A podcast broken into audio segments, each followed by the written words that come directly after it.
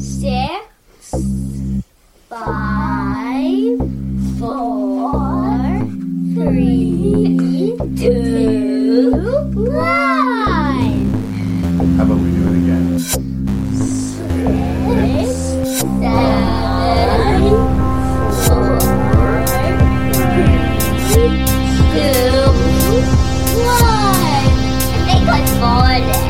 Okay, let's try one more time. I definitely.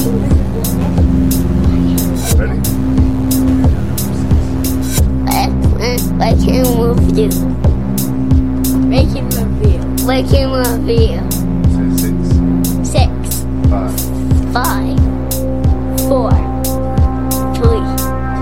Two. One. Hello and welcome to episode 193 of Rank and Review. I, as always, am your host and random Canadian, Larry Parsons. This episode, we're going to be talking about more Tales of Madness. That's six films with theme of madness, or the examination of characters who are insane or going insane, or some combination thereof. My guest will be regular contributor Mr. Jason Dubray, he of the Shelf Shedding Movie Podcast. So uh, definitely give his podcast a listen. He's always great to have on board. And it's an interesting conversation, A, because they're really tough, really ugly movies, and B, because we disagree a lot. And I guess that's not surprising for Dubray and I. We kind of mix it up quite a bit, but the thing is, and I, I don't want to put words in Jason's mouth, but I agreed with a lot of what he had to say, despite disagreeing with him overall about some of the takes on the movies. I get that these movies are, you know, sensitive to some people, or that will trigger things in some people that, are, that can really easily jump the line to being, you know, offensive or aggravating or just inappropriate. It's funny that the movies that honestly get like shamed by other people a lot, like your slasher movies or your sort of thoughtless stalker type of films, are dismissed as kind of generic wasted exploitation. But these films, as dark as they are, are considered kind of pedigreed Oscar bait. They're on the same subject, and if anything, they're uglier and moodier and more disgusting than your industry standard slasher movie who just wants to entertain. So there's a lot of movies that I respect on this list, but maybe less that I enjoy. I hope you have feedback for me. If you do, you can send it to rankandreview at gmail.com. That's R A N K N R E V I E W at gmail.com. The website is rankandreview.ca. And thank you so much for listening to Rank and Review. Please tell your other movie loving friend about the show. Now let's do this. Let's let's do this conversation about crazy people with the understanding there will be coarse language and there will be spoilers. What am I crazy?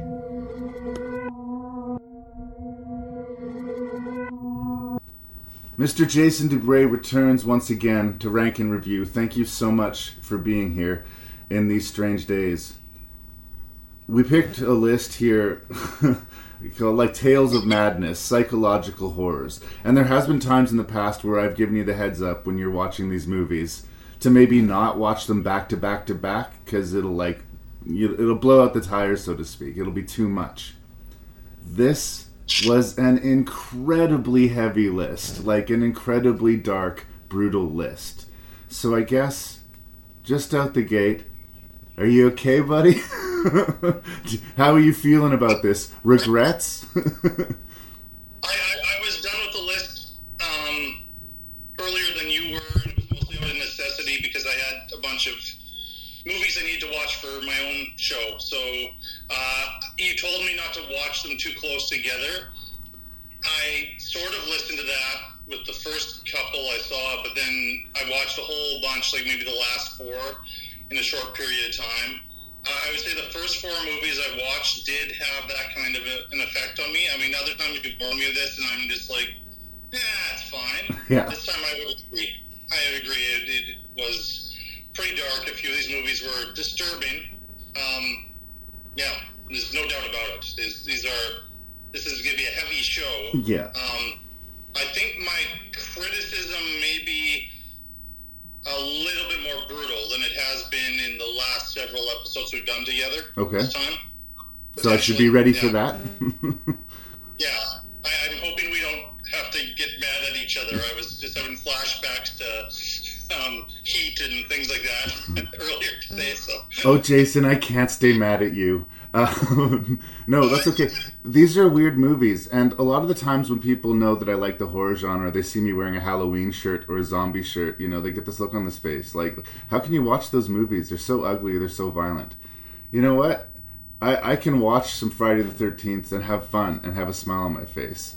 Uh, the thing about these movies, and some of them are good and some of them aren't, but like, they're not designed to put a smile on your face. It's interesting, like, when we're looking at movies as escapism or as entertainment, that, like, these ones are on the list. A lot of them are fairly popular titles. People will say, yeah, I really liked that movie. But I think what it comes down to with these ones is um, are they strong enough to leave an impact? And whether or not you want to revisit them, were they worth it? Were they worth putting yourself through this, you know, terrible psychological grotesquerie? Uh, so that you know what was the point of it? What did you learn? What did you gain? Because if you didn't then i guess i can sort of feel about these movies the way other people feel about friday the 13th the difference is is that friday the 13th has no attachment to the real world as far as i'm concerned.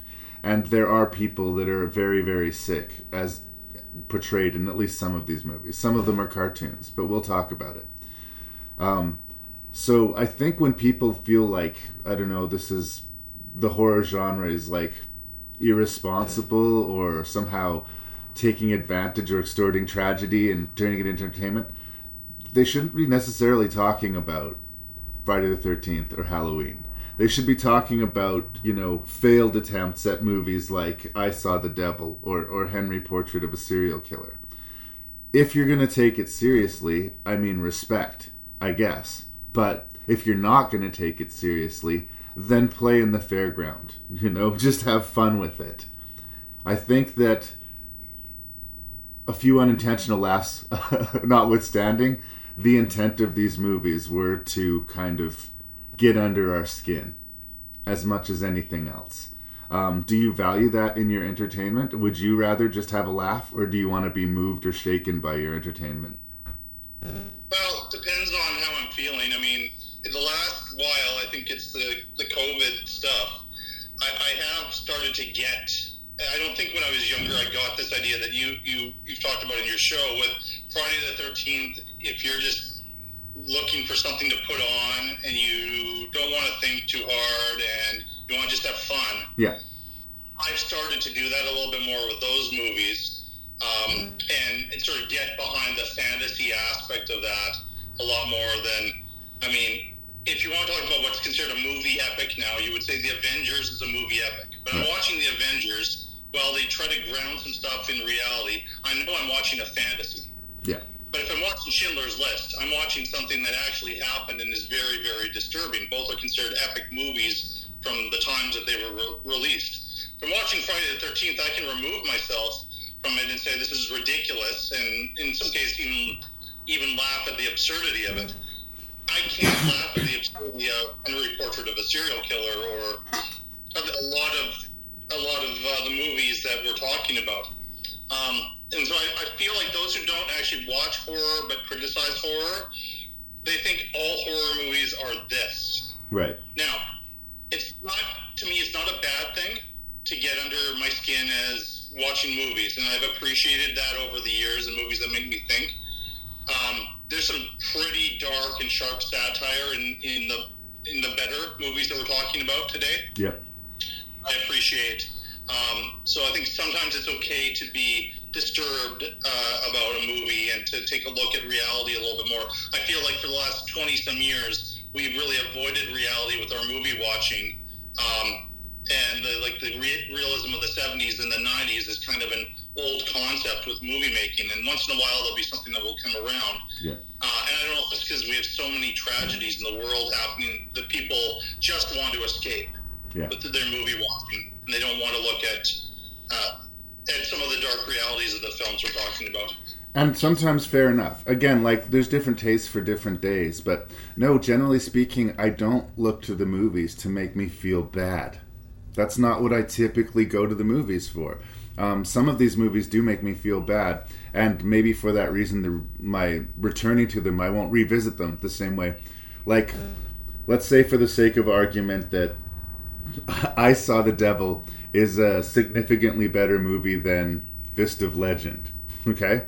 I'm gonna watch Fist of Legend way the fuck more than I'm ever gonna watch I Saw the Devil, right? uh, I I appreciate what you're trying to do, uh, and if you're talking about something that's real and something that you know is a historical event, it makes sense. But you got to watch that you're not being exploitive, and I think you do owe your audience a minimal of entertainment value, despite the subject you got to give your audience a reason to keep watching. yeah. Well, here are the themes that I kind of pulled out. They aren't true of every movie that we're talking about. And so if you're listening to this and you find this to be entertaining, I'm not, I'm not quite sure um, what to say about that. But uh, we, we do have more than one reference um, to the idea that Donald Trump is a successful businessman in these movies. Oh, yes. Um, we have repressed sexual issues.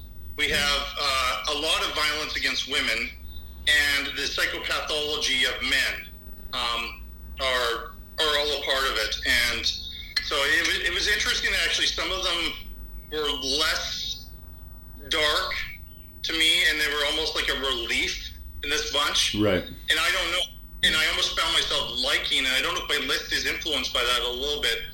Uh, even though I was affected by some of the dark movies, they maybe didn't rank as high for me as as the ones that are maybe a little I can sort of remove myself a little bit more from. So Right.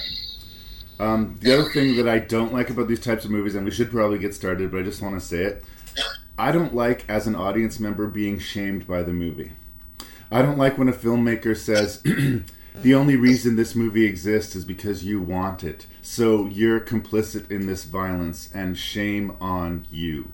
The whole natural born killers, funny games kind of approach to filmmaking, I find it offensive. Games, games is terrible, and there's elements of that in some of the movies we're talking about. Yeah, I just don't like, especially like, I maybe I'm right, maybe you're right, but I don't like the assumption that I'm an idiot and that you made this movie to teach me something, to teach me a lesson, to slap my hand. No, fuck you. If you're not making a movie to entertain me, fuck you. That's sort of where I want to start. Is there anything you wanted to say by way of introduction before I list off these movies and we get started? No, no, I'm I'm, I'm ready to review. Okay, we're going to talk about Falling Down from much maligned filmmaker Joel Schumacher. We're going to talk about Raising Cain from much celebrated director Brian De Palma.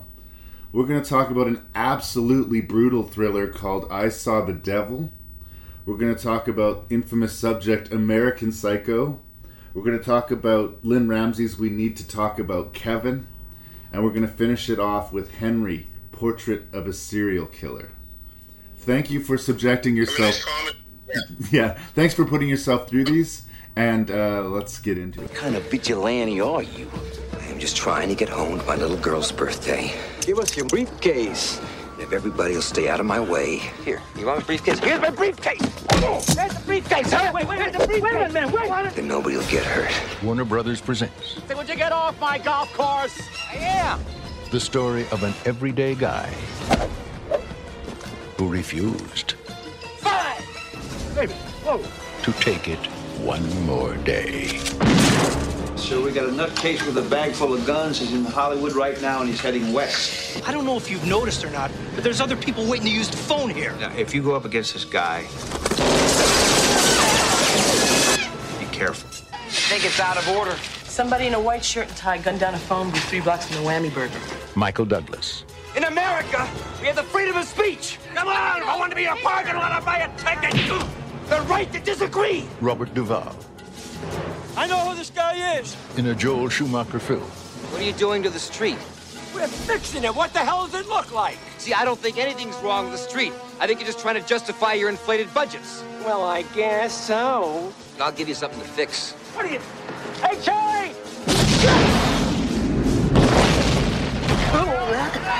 Falling down. A lot of people seem to have derision for Joel Schumacher.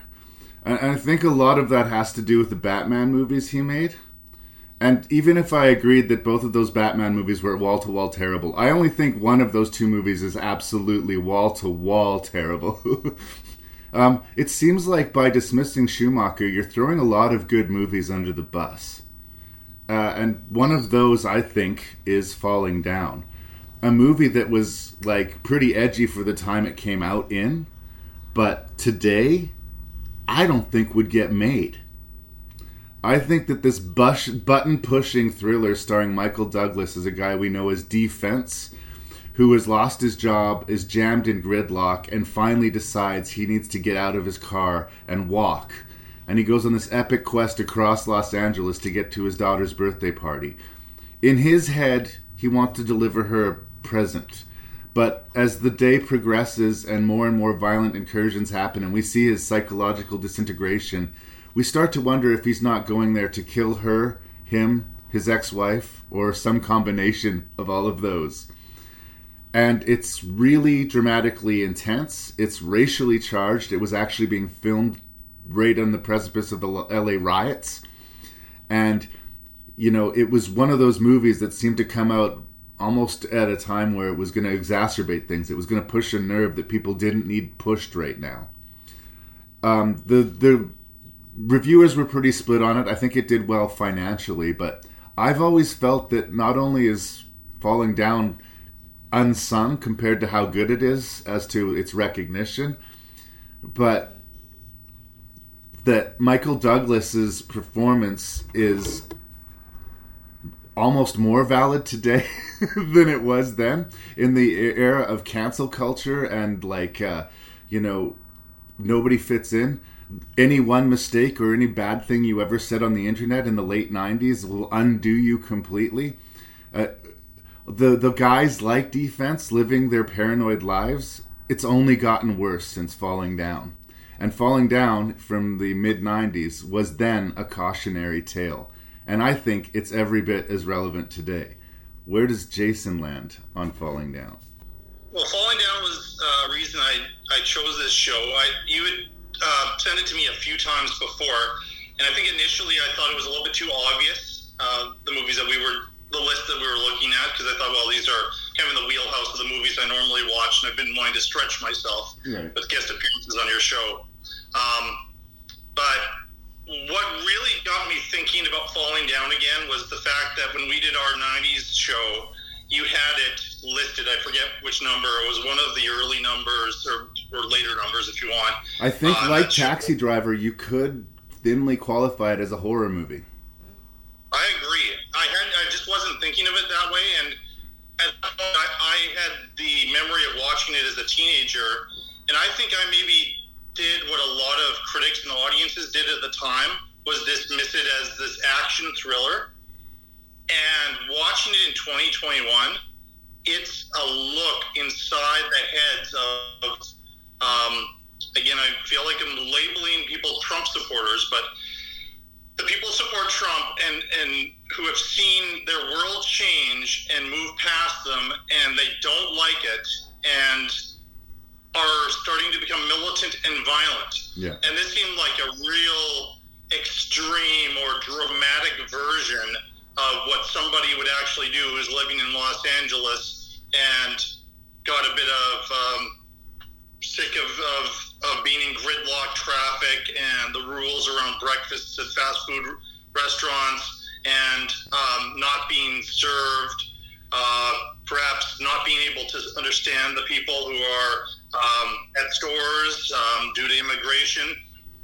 We see this all happen, and it seemed in the 90s to be a little bit removed from reality. Now I think it's very, very much close to home and it's an incredibly effective movie. It is uh, um, not going to be a surprise. It's going to rank very high for me. Michael Douglas himself said this was, I, I don't know when this happened or if he's changed his mind since, but that this was his best film performance. His father at the time, Kirk Douglas, said it was his best his son's best film performance as well. Right. Uh, and it's one that was released kind of, I believe, that year in April. Uh, and it was kind of forgotten about as far as like the, the awards type of a legacy. I know you don't care about that that much, but uh, I would really encourage people to check out Falling Down. Um, but it there's some really, really, really disturbing stuff. The thing that disturbed me when I was a kid watching it was when he goes into that, that back room in that um, kind of that military shop where the guy sort of discovers how much of a neo-Nazi that Yeah. that guy is. Uh, and how that. Nazi sort of considers him like bros. He sees Oh, something yeah. in the Michael Douglas thing that oh we're we're brothers we can relate to each other. You hate fags, I hate fags. I'm racist, you're racist. Michael Douglas doesn't think Yeah. of himself in those terms, right? No, no, not at all. No, he he's trying to get home, and the world is caving in on him. And uh, yeah, it's fabulous. Uh, I think one of the things I because I was fully prepared again for how good Douglas is, and again this this recent viewing, I think I'd forgotten how good Robert Duvall is as well. Robert Duvall, and now his character on paper sounds to me like a cliche. It is a cliche. retiring that day. It doesn't sound like a cliche. It is a cliche. It is the one It thing is. about this movie that I would change had I the power. Because Pendergast, played by Robert Duvall, is on his last day before retirement. For real. like, Yeah, yeah. And he, you know, he lands upon this. Like he just uh, kind of the fates come together. Uh, and yeah, that's been done in a lot of action movies. But I think somehow Duvall and the the story with his he's retiring because of his wife's mental health issues, and he's uprooting his entire life to go to this place where she's happy. Um, and those sacrifices he's making make him a lot more of an interesting character than uh, in the usual cop action movie where it's you know retirement and the last day. Uh, typically, that character also doesn't make it till the end of the movie, and in this case, it's a little bit different. I mean, um, I I I would defend um, maybe not the writing of the role, but how good Duvall is at turning it from uh, a cliche on paper into a full-fledged character and, human being, and really being Michael Douglas's. I don't know if he was completely his equal in the film, but uh, they were both very good together, particularly in that, that climactic scene. well, there is So- some strange corollaries. Duvall's marriage isn't completely broken, but you get the feeling like it's pretty rocky. Um, and both of them are getting disrespect and like uh, basically dehumanized by their own environment. Douglas spent his life dedicated to defense and was laid off unceremoniously after 20 some years. Duvall's put in all of this work uh, as a police officer and has earned neither the respect of his colleagues or it seems even his himself. Like, um, they're both really downtrodden, but Pendergast hasn't thrown in the towel the D-Fens michael douglas character another reason i think that it's hard not to relate him to sort of the radical right of today is he does feel like a character lost in time the whole make america great again his glasses and his tight shirt he looks like he's walked out of the 50s right and And the uh, haircut. and the haircut. yeah. Yeah, he he looks like he did, he came out of a different time. And there's two things wrong with this mentality. A, things weren't perfect in the 50s. Uh, and No. B, expecting things to still be the same 40 years later is ridiculous. Like both of those things are, are on their face, you know, it's it's too much to ask of the world. But this whole "Make America Great Again," which by the way is a slogan Trump nakedly stole from Rod, Ronald Reagan, is this sort of false political promise that like it used to be good, you guys, but if you elect me, I will bring those good days back. No matter where we are, there are people like D-Fens and Pendergast who feel like the world is falling apart, and it's not like it was, and it's not like it's supposed to be. It's not just exclusive to Michael Douglas. I also think that the movie does things that would be hard or uncomfortable to do today that I think were appropriate. Yeah, I think that if uh, a white middle-aged guy in a briefcase unknowingly started walking through the worst neighborhood in Los Angeles, he would very likely get mugged very quickly. At the time this came out, that was like, oh, that was making some sort of racist assumption, right? the Korean uh, guy who's running the convenience store. That Yeah. Michael Douglas comes in and just destroys the store because he's so frustrated that a the guy is has these exorbitant prices, has no customer service, and has this really thick, really hard to penetrate accent, and is doing nothing to meet Michael Douglas halfway. Now, the guy in the store doesn't deserve a beating and he doesn't deserve to have his store smashed. But the frustration that Michael Douglas is feeling is terrifyingly relatable. I don't like Michael Douglas, but more, I don't like that I can relate to Michael Douglas. And this thing, this movie really, really confronts you with that. if everybody thinks of like their worst day, Yeah. where you're just having a bad day, nothing is going your way, and um, I do think uh, for the younger listeners, this might be a little bit harder. But now that I'm, you know, 40 plus, I'm starting to understand where I, I sometimes have seen how younger people, what they value, how they act, and I'm like, uh, I try to stop myself from thinking, oh, that's stupid. But there's still that, you know, devil in my shoulder saying, oh, things were much, much better when you were that age. Yeah. They weren't. I grew up in the, you know, I, I was born in the late 70s, but I grew up in the 1980s, for God's sake.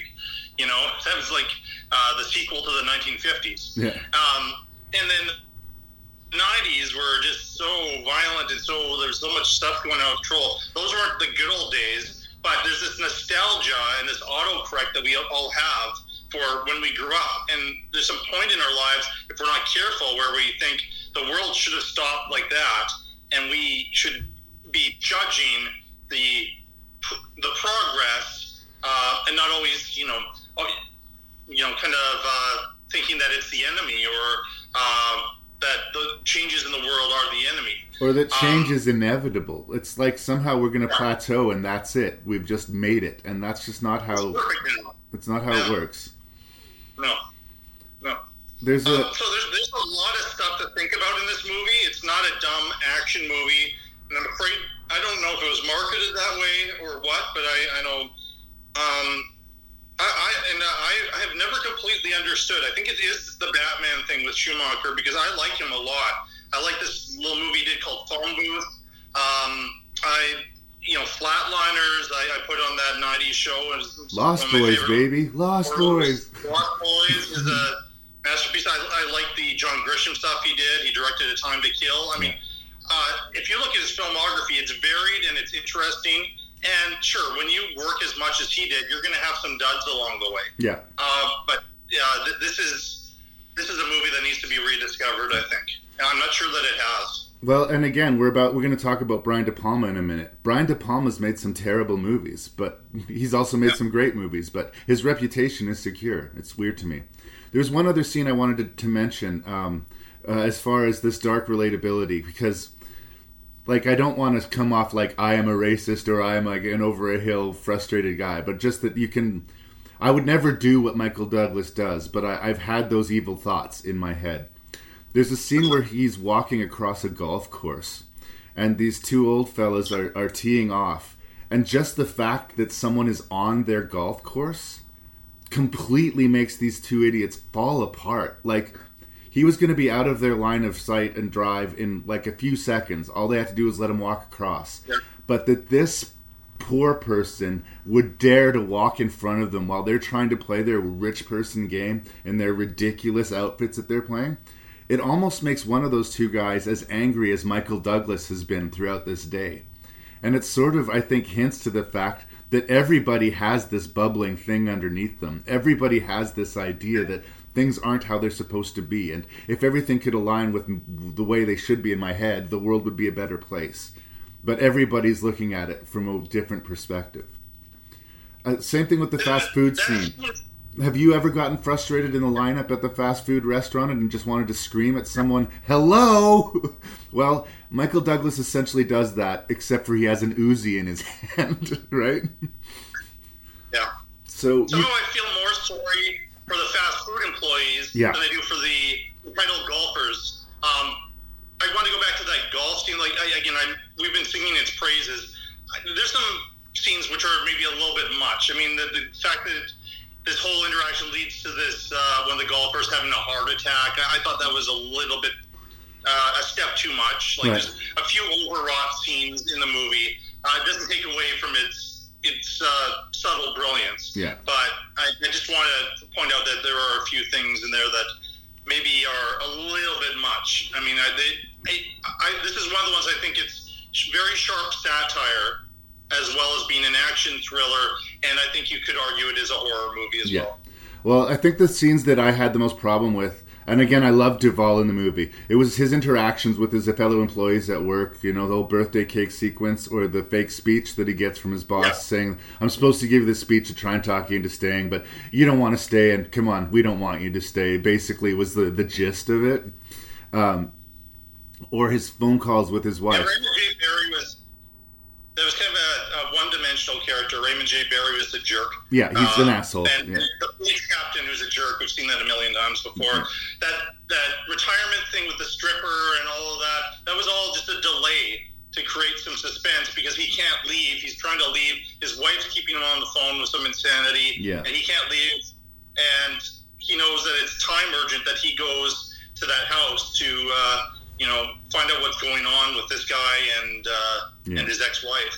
And that's what we want to get to. We we want to see this confrontation between Duvall and Douglas. Yeah. That's what the movie's building to, and maybe that's part of my frustration with those scenes. It's just like this is just a delay to get us to that scene, and they don't feel as necessary. Yeah.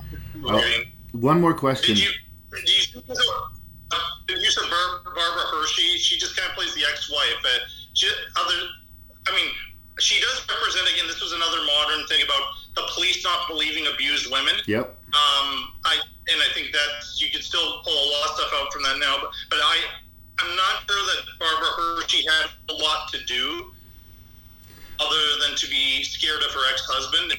You know. Yeah. But I think she does a good job of, you know, she sees it coming, but she has a hard time articulating it. And once she's convinced it's coming, no one will believe her.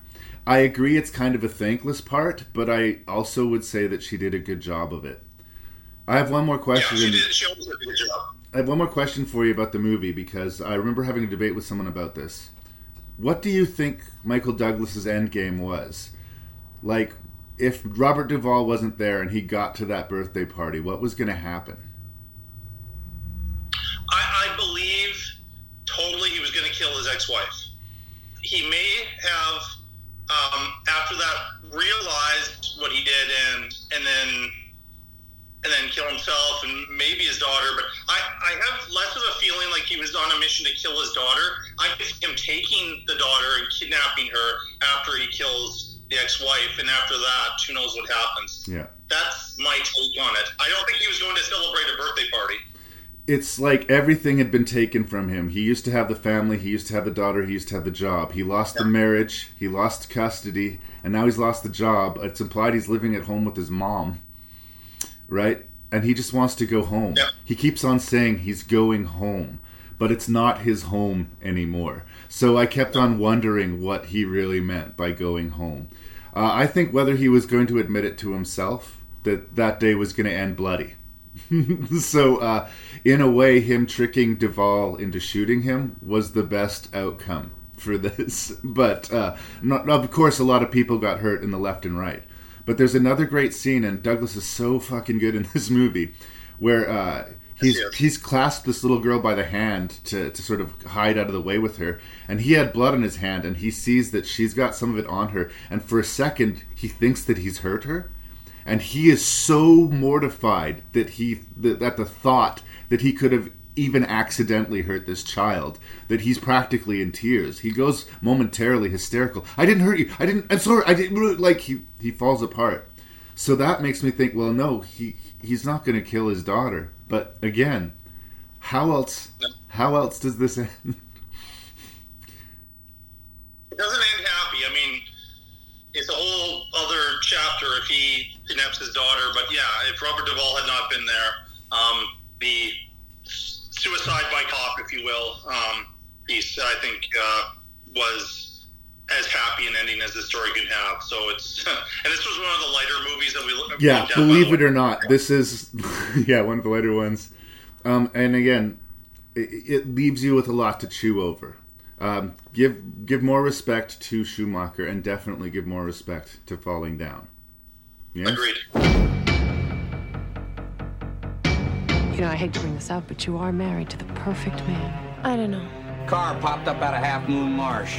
Got a woman's body in it. And he's becoming awfully compulsive with Amy. He doesn't just take care of her, he studies her. What do we got now? Two moms disappear from the same playground. You could get us all put away for good. I have this horrible feeling that it has something to do with his father. I did nothing. I don't even exist. This thing you're doing means everything to the old man. I won't hurt her. She'll hurt you. We gotta find these women now. I don't want to be walking behind any lousy coffins. I want to know what you've done with Amy! I don't know where she is. I do. Uh, you should never have gotten out. Dr. Waldheim! You're nothing but a cheap hoodlum. I am what you made me, Dad. I know what you're going to do! It's a bad thing, and I'm gonna tell. It was Fonzie! He did it again! That's my wife. You saw us in the park together, didn't you? I'm not gonna let that loving wife of yours sell you down the river. Give me my child! What do you think? I think.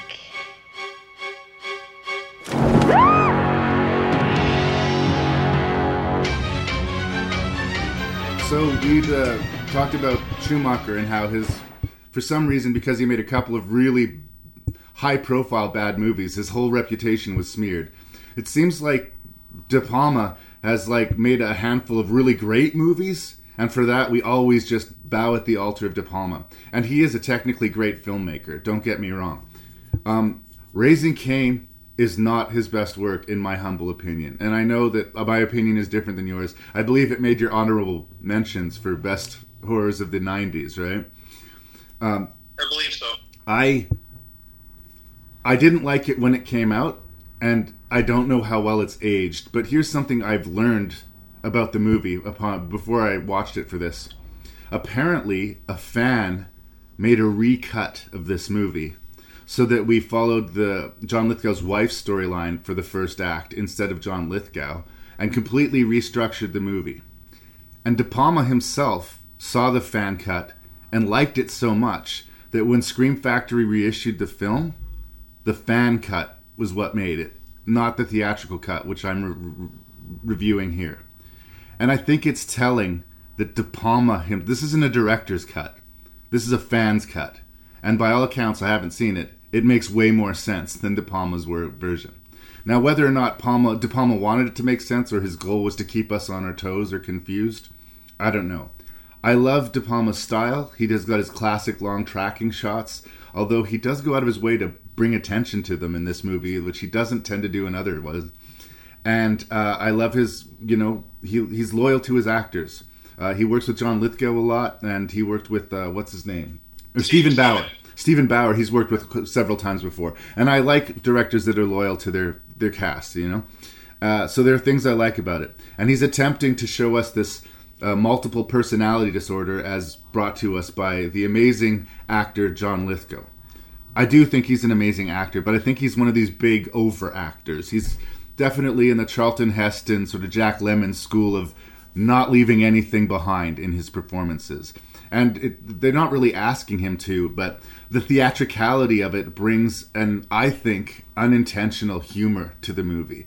Where there's lots of sequences where the music's blaring and like the stakes are rev- ramping up high, and they zoom in on a close up of of John Lithgow, and he delivers one of his punchy lines, and I'm supposed to be oh shit, and I'm just laughing. I'm just laughing at the ridiculousness of the movie, and I have to say, my opinion hasn't changed since the mid 90s.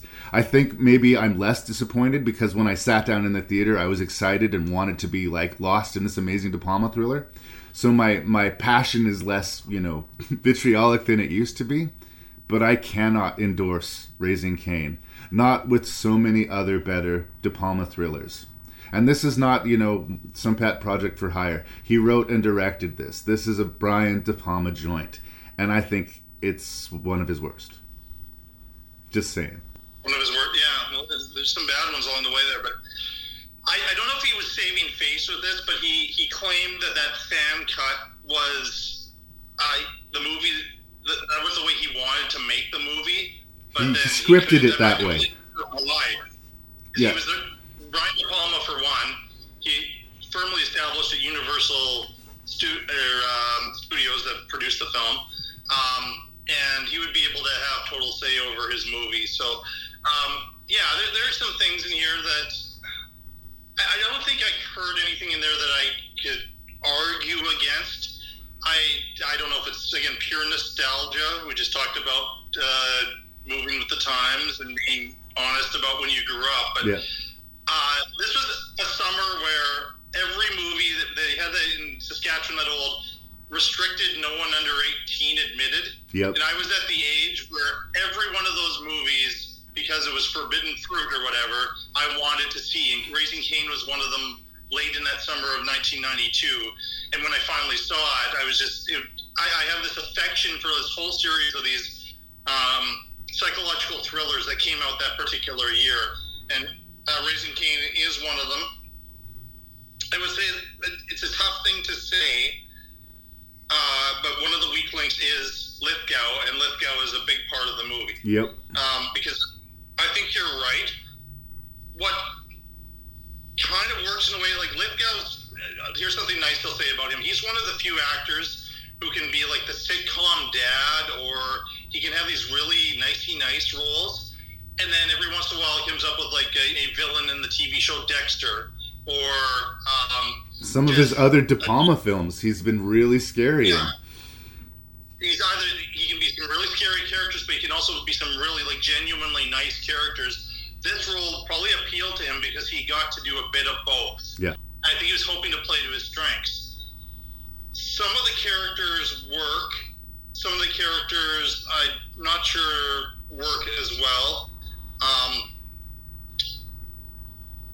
when, when he plays his mother, which is a really key character, I think that might be one of the ones where you giggle a little bit.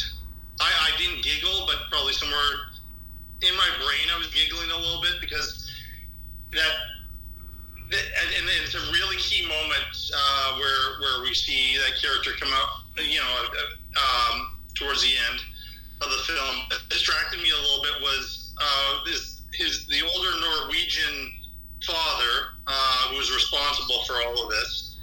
He looked a lot like Anthony Hopkins. Yep. I don't think I noticed that. I don't know. Um, that's a weird side note. But I guess what I'm a sucker for, and maybe that's why De Palma doesn't get the criticism that Joel Schumacher gets. Um, I also think of somebody like Francis Ford Coppola, who's considered a great director now. You know, I can't name the last time he made a, a classic film. It's been a But while. These guys who were in like the, the late '60s, '70s, like these all-star directors, it's almost like getting their like a pass for life. Yeah. De Palma's style is so interesting, and I know he's you know paying homage to all kinds, of, particularly Hitchcock in this film, um, and uh, that other movie, that the one that had the forced perspective, um, um, about the guy in England who is the Peeping Tom. That Peeping Oh, Peeping Tom. Right. yeah, there's lots of homages in there to this. Um, but I, it, it somehow works. The long shots uh, that he does, those long takes. The Frances Sternhagen, who I, for some reason, every time she's in the movie, I, I smile and I'm happy. She I like this- her, but she her part is terrible in this movie. She's a great actress, but she's an exposition dump in this movie. She is, but that sequence that over like multiple floors where we're getting that information as they're walking along. Uh, I just technically that was it was very interesting to me. Um, the kills are are horrifying, uh, and just how it will switch. Uh, she was on Beverly Hills 90210, and she's the president of the actor uh, SAG act, ACTRA. Yes, I recognized her, but I didn't know her name. Yeah. anyway, um, how that that whole sequence is led into, I worked well for me. I also like to kind of figure out the plot.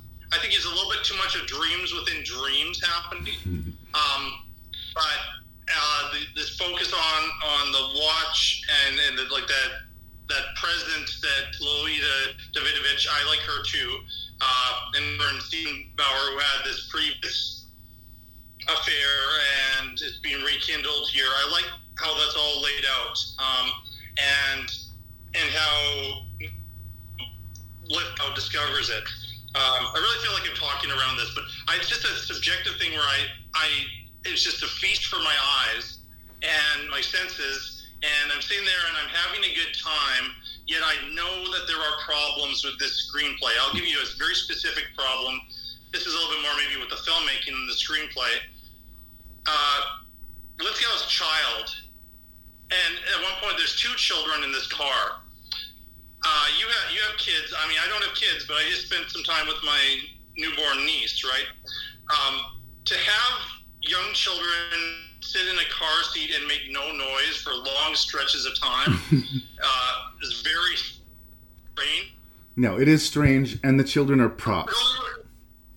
They, they were props, and they only sort of cried or made a fuss when it was needed for, for the plot. Yeah. And somebody like De Palma should have been able to figure um, out those those issues a little bit. I also um, felt him bringing attention to this style. Like I said, that long walk and talk with Frances Conroy you're talking about.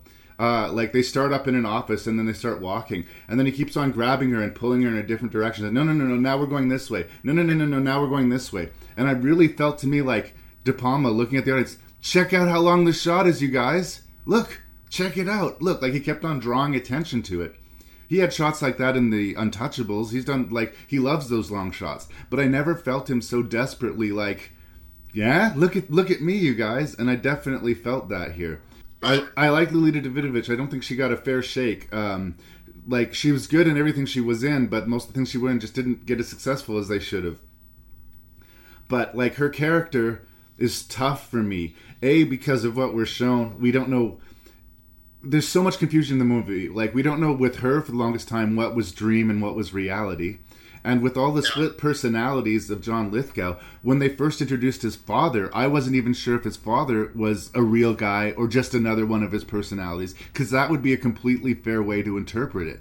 It's so all over the place and so deliberately trying to confuse you that I start to wonder if there is any center to hold to.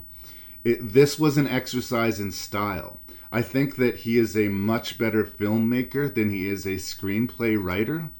I think that the idea of, you know, having one actor play all the multiple roles of the personality, you know, as proved by uh, Shyamalan with Split, could be really well explored. The whole idea of this evil scientist who makes a guinea pig out of his own child to deliberately traumatize him and deliberately fracture him into different personalities is an interesting concept for a horror movie. But the movie to me is just batshit yep. crazy. Another thing, and this is going to the stinger end of the movie, so I apologize anyone seen it. Lolita Davidovich's character doesn't make any any sense. Like the father is killed, but her husband, who has tried to kill her and tried to kidnap her daughter, is still at large and she goes with her daughter to the same park and lets her daughter run off into the trees out of her line of sight. All of this is completely ridiculous.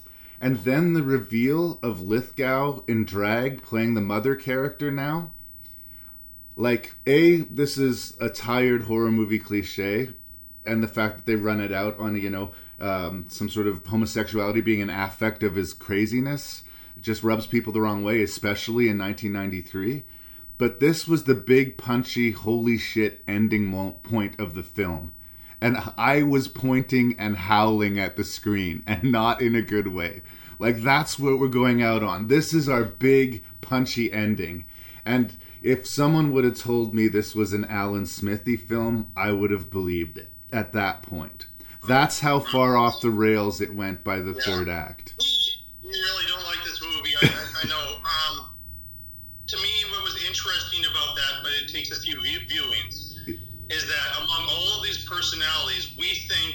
like that badass Lithgow, um, kind of mass murderer uh, brother or whatever is the baddie. Is, is, a, is a baddie, but it really is behind all of this and all these personalities, all the control. It's not an original idea. Is the mother? Yeah. The mother is is the one who is making him do all of these things and it's the mother that survives and is taken over instead of you know the the nice dad, respected psychologist uh, Lithgow uh, character. Uh, the other thing I want to kind of defend the wife role. Um, in a sense, like the first half, she's kind of a, a victim, uh, lamb for the slaughter, but she fights back. Oh yeah. And uh, and so there's you, you're just like holy crap, like she's back from the dead, and that reveal is actually kind of freaky when they're looking at that baby monitor, and suddenly she's there. It's like, it, you know, is this a ghost or, or you know? Hands um, down, the so best scene in the movie. A lot of stuff that maybe I would have, if another filmmaker had made, or not made in the style that, that De Palma had. But I, again, I really, really like this movie, and I, I feel like I'm on Tommy Knocker's ground again Right. too, where I'm the only person who likes this movie, but I, I do like it. Is one of those things too, and I'll admit this uh, again. I got off on the wrong foot with the movie, and like it sort of snowballed on me. And you know, sometimes once you got go left of true, it's hard to to bring yourself back into it. But I have seen the movie three times now, and like. Uh, I do think it's more funny than scary. That's sort of where I'm washing up, and I don't think that was on purpose. Um, yeah, I do think though the scene you're right where Davidovich comes back and starts throwing punches back is the scene of the movie for me. Like a like I didn't necessarily see it coming, and just seeing the tables so flipped so suddenly was the kind of thing that I was really looking for in in a i- i- you know well in any thriller, not just a De Palma one. Um, and I think just the way structurally it might be interesting, although I, I won't lie, I'm not excited to watch the recut version. But because we see Lithgow so crazy so early, it's hard for us to accept that she doesn't know that her husband is crazy. He just seems to ooze crazy, you know?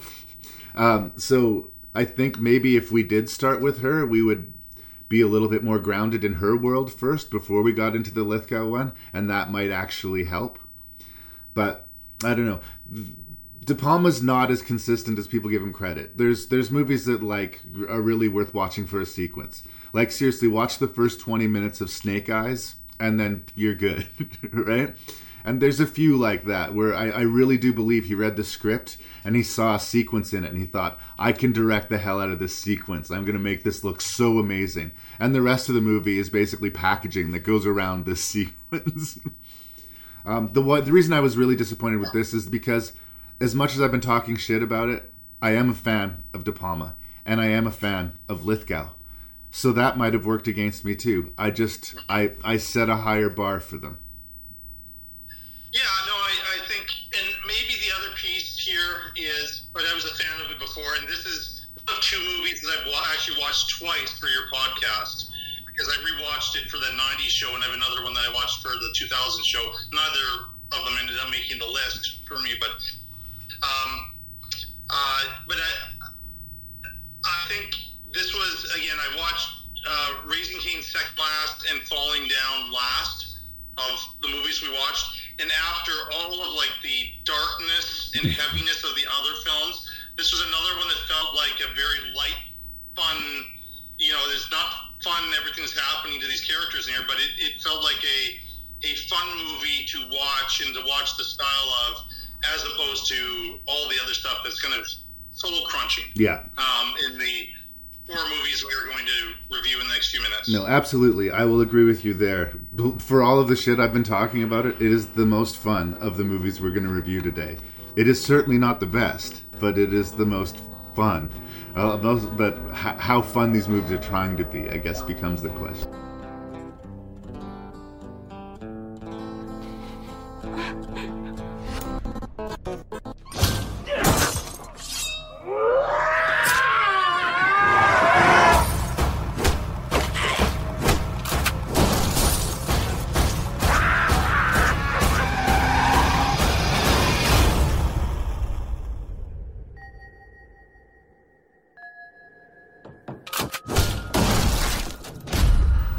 I saw The Devil, uh, directed by Kim Jee-woon. Like, when I'm watching horror movies, I'm not one of these fans that, like, seek out the most extreme. You know, in order to be impressed by horror, I don't need to see the most brutal eye gouge I've ever seen or the most intense violence I've ever seen. It's not about the violence for me. It's about the story and about peril and about the danger and about suspense and how things are going to resolve. I don't necessarily feel like the genre en masse needs to raise the bar for violence or grotesquerie every year just for the sake of doing it. I'm saying if you're going to use this level of extremity, use it with purpose. I guess I will say that I Saw the Devil does use its extremities with purpose. I think it's trying to be a high minded kind of police thriller in the vein of Seven. But it actually is significantly darker than Seven, if you can believe that. It's so significantly darker than Seven that I think the message gets lost in the ugliness of the movie. There's amazingly directed sequences in this movie, and there is absolutely repellent, haunting things that you'll find incredibly hard to shake. Um, but in the end, I think the movie is good, and the gnarliness of it might actually, in the end, take away from the strengths that the movie does have. I'm going to end up giving a positive review to I Saw the Devil but it is with some extreme reservations. Because off the top of my head, I can't think of a movie as repellent and ugly as this that is in my collection. So, it's about a. a, a? Uh, I'm sorry. Did you get rid of the spit on your grave? I do have I spit on your grave. Um, but I, I, don't think there's any focus or there's just exploitation in that movie. I think this movie is at least trying to do something with with the exploitation or with the, the grotesquerie. Um, our main character works for like the their version of the CIA uh, type of deal, and his pregnant girlfriend becomes the victim of a serial killer. And this, of course, destroys him, and he decides that he wants to met out vengeance on this guy, and he's going to go off the grid to do it. And in this quest to seek out personal vengeance, he is given several opportunities to stop this man. Over in the part, like the morality is gray. He beats the shit out of and ruins three other guys who weren't actually guilty before he gets to the actual guilty party. So there's all sorts of gray in this movie. But the real, real line that the movie crosses is when our hero, in quotation marks, refuses to take said revenge instead bugs the guy and decides to follow him through his life. And basically, anytime the guy shows up to commit a crime, he gets the beating of his life. Like his vengeance is going to go on and on and on. He, he, he can't be satisfied. And of course, this has serious, ugly repercussions. I have a lot of positive things to say, like I said, about the making of the film and about the acting in the film. Like, it's technically a marvelously executed film, but it made me feel terrible, Jason. It made me feel terrible watching it. I don't think it's supposed to make you feel good, but I think it does hold me at arm's length from the movie. That's where I start on I Saw the Devil. This is the first one I saw, so I was like, okay, I'm in for uh, quite a ride. Cause, Had you seen uh, it before? I, this is my first time seeing Okay. it. Um, uh, and yeah, it, here, here's a question for you. Um, who's the devil, the protagonist or the antagonist? Yes.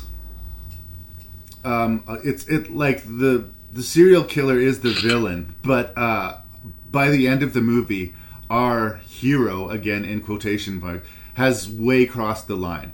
There's nothing left good in him at the end, and he knows it. Yeah. So we're not left in a very happy place. He did, I guess, get his vengeance, but it cost him more than he wanted it to. And these were all decisions he made. Like, really, uh, the the serial killer didn't specifically select that woman to destroy this cop. She was just in the wrong place at the wrong time. That's not a justification for his acting actions, but really our hero does more sadistic, calculated things than the serial killer after a point. he has reason to do it. That's the difference. He has a reason that, for the shit he's doing, other than he's crazy. but at the end of it, I feel sorry, sympathy for no nobody. Like nobody wins in this movie, and by the end, you don't want anybody to win. And again, that's why this sour feeling, this like I need to take a fucking shower feeling, that I would sometimes get after I watched a Todd Solondz film or something like that, or a Larry Clark film. That ugliness that makes me feel like almost gross for having watched the movie. Even though there's spectacular stuff in the movie, it still makes me feel a, a distance away from it, you know? Yeah. I mean, I feel like I should be giving it a positive review because it got under my skin in the same way that you're describing. And it takes a lot. It really takes a lot for me to be that thoroughly disturbed by a movie. I can be disturbed by you know, certain scenes or having an emotional reaction to certain scenes in the movie, but the whole thing. What, what I was left with is, you know, I'm very impressed. There's a sequence in a taxi taxi wow. cab, like amazing suspense, and then this 360 shot of the killer who's trying to escape, killing the driver and this other poor schmuck who happens to be in the taxi cab at the time, um, which is incredibly brutal. But it, as like looking at that as a movie viewer, it's amazing. Like it is, I just praise De Palma for his style. The style of that is is great. I, I like revenge movies. I, I have I don't know if I'm like have some of the same whatever as same agent as, as Mel Gibson or whatever, but I I really like these revenge movies and in the opening sequence, you're like, yeah, I want him to get this guy. And what's surprising is he gets the guy so early in the film. It's like, well, what's going to happen now? Yeah. He's, he's going to kill the guy. And, like, I know this is a long film. There's another two hours to go or whatever. And then when we see, oh, no, he wants to put this guy through hell. Um, where I get stuck, though, is tonally from scene to scene, it becomes a different movie. So it's you know has this kind of grounded revenge. It's an extreme, but revenge thriller type of thing with this insane serial killer and uh, this you know CIA guy or whatever pursuing him um, and making it difficult for him to be able to rape and murder women. Uh, but when we get to those scenes where he beats the hell out of them he suddenly turns into some sort of a kung fu ma- master, and then I'm watching some sort of a, a Jet Li film happening, um, which feels completely different and removed from the crime thriller. Then there's some scenes which are just so over the top that you, you just mentioned about laughing during Raising Cain. The discovery of the pregnant wife's body was so badly handled in this movie. Um, I thought it was really stupid that he found the ring too, specifically. Like, uh, they showed the ring fall into the grate, and then they showed him walk to the grate like he knew it would be there and find it. That yeah. was clumsily handled. But what about um, the the guy who trips and her severed head rolls out uh, yeah. with all these uh, media taking pictures and all these people surrounding. It felt like it was something out of like a you know a, a dark absurdist comedy. Well, and this uh, is yeah, this is where we go to the the needless extremities of the movie, and that's a great example of it. There's another scene where he takes a hammer to a guy's crotch. That whole scene could be cut from the movie, and like really nothing would be lost. The first few guys that he questions before he gets to his, the actual serial killer is just more excess some of the victims to this left and right. Even that taxi cab sequence, as amazing as it is, like our, our serial killer is trying to get away from a bad situation. He hops a cab and he realizes that these guys aren't real cab drivers, that they're to mug him. So he takes control of the situation. But really, narratively, it has no place in this movie. Like, we're glad it's there because of how well it's executed, but uh, him getting the bug out of his body by taking laxatives and literally putting his hands into his shit and digging out the, the tracer. We didn't need to see it in that grotesque a detail, but the movie loves to show us every detail. When our hero's father gets killed, we didn't need to see his face fucking caved in like that. That was unnecessary. It was already a powerful and tragic scene. That fucking ridiculous, over the top, pornographic level of violence did not help us in this particular instance. Again, I'm really, it's tough because there's so much brilliant in a lot of ways about the making of the movie, but there's so much just ugly about the psychology of the movie. like, I on a technical aspect, I feel like I'm duty bound to give it a thumbs up, but on a psychological narrative aspect, it's really messy. Sorry, you're cutting out on me a little bit in there, so I apologize if you already mentioned this, but uh, the sequence with the cannibal, Right. the, the cannibal guy, yeah, that, that whole bit too is just like one extra thing. It's like, okay, here's a few more characters that he needs to go kill off in brutal ways there. Um, and the other thing is like, and I, you know, I, I, um, I did a show with Scott Lehman and I, um, and for, for my show on these 80s comedies, and I talked about this, and I don't know why I was watching these movies and, and the movies for this show at the same time.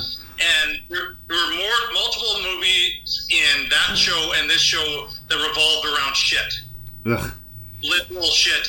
And I, I, I just was like, you could cut that out of the these movies completely, and you don't lose a thing. Um, so I, I, I, I like. I'm not sure I like, but I, I like the fact that the movie can still shock me and and give me that like horrible feeling because these are horrible characters in a horrible situation. But tonally, I didn't get what they were going for in different sections of the movie. Uh, and it's so over the top that it's a mild thumbs down for me, which surprises me.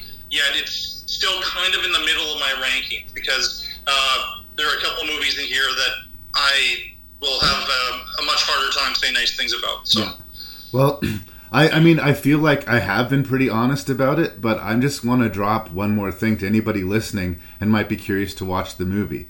Um, it is as an extreme, as extreme a horror movie as I've encountered on this show. I mean, I've talked about some of the French extreme movies like Martyrs and and High Tension, and this movie is on that level as far as really kind of disturbing me and putting me out. And again, I didn't like the emotional state that it put me in necessarily, but I have to respect its skill at putting me there. The, the technical expertise of the movie mm-hmm. is the thing to watch for. But if you are off put by violence, if Seven was a little much for you, I would say stay the fuck far away from I mm-hmm. Saw the Devil. This is like as gross as I would want a movie to ever get. I don't want to see the thriller that outdarks I Saw the Devil. I have no fucking interest. So that's that's No, coming from me. so The first 10 minutes will tell you uh, whether this is for you or not. And the first 10 minutes is a pregnant woman being raped and murdered Yeah. in graphic detail.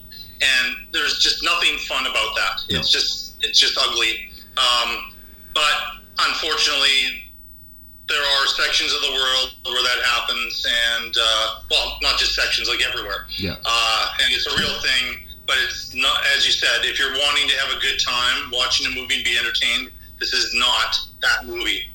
Agreed.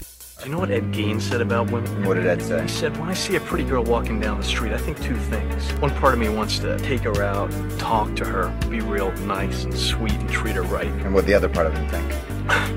What her head would look like on a stick. I like to dissect girls. Did you know I'm utterly insane? Really impressive. Another martini, Paul. I know my uh, behavior can be erratic sometimes. Stupid bitchy! What are you so fucking zany about? I'm just a happy camper, rocking and a rolling.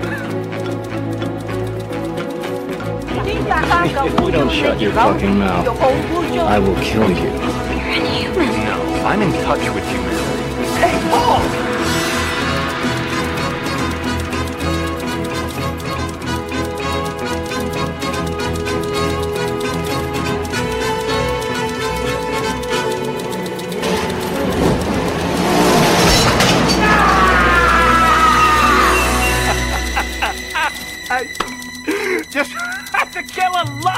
Lot of people. So what do you do? I'm into, uh... American Psycho, directed by Mary Harron and based off of a book by Bret Easton Ellis. And here's a confession that no English major would like to make. Um, around the time that the movie was coming out and all the fuss was being kicked up, I decided to take a look at the book. Apparently, because before I'd seen the movie, I knew that it was a pretty tough nut to crack. It was a fairly impenetrable movie to a lot of people. And I thought maybe reading the book would give me that insight that, that would help me, you know, put two and two together. And to my shame, the novel American Psycho became one of a handful of DNFs for me. I did not finish it. I found it absolutely boring. Like, punishingly boring to read. Honestly, that's how I felt about the book. So that changed my excitement level for the movie and like what what am I going to see here? And I I did I only made it maybe halfway into the book. So I ended up liking the movie but not loving it. But I still sit here saying that I don't understand the movie completely nor do I think the movie is completely understandable. But there is still a lot of really interesting stuff going on here that makes the movie, I think, a worthy watch. The big thing, obviously, is Christian Bale's performance, but also a lot of the secondary performances. This movie is just populated with people who either were or were about to become super famous in Hollywood. And a really interesting approach from uh, Willem Dafoe in a small supporting role as this investigator. Apparently, Mary Harron recorded all of his scenes three times, and once with him totally convinced that Lita was uh, guilty, and then once with him being completely indifferent, and once with him, you know, having no belief that Christian Bale had anything to do with these crimes at all. And depending on what she felt like editing, she would give that performance for the scene. So basically, in Willem Dafoe, and I think trickily in a lot of the characters, we're not necessarily seeing the genuine character, but Bateman's perception of them. And when looking at the movie through that lens, that not just the world, not just the environments, not just the ridiculous place which it goes, but everything we see, everything we're told, are skewed by the American psycho of the narrator. If you can get to that point, I think you can take the admittedly bumpy ride that is American Psycho. It's one of these movies that you, you almost need to talk to somebody about after you've first seen it. You need to unpack.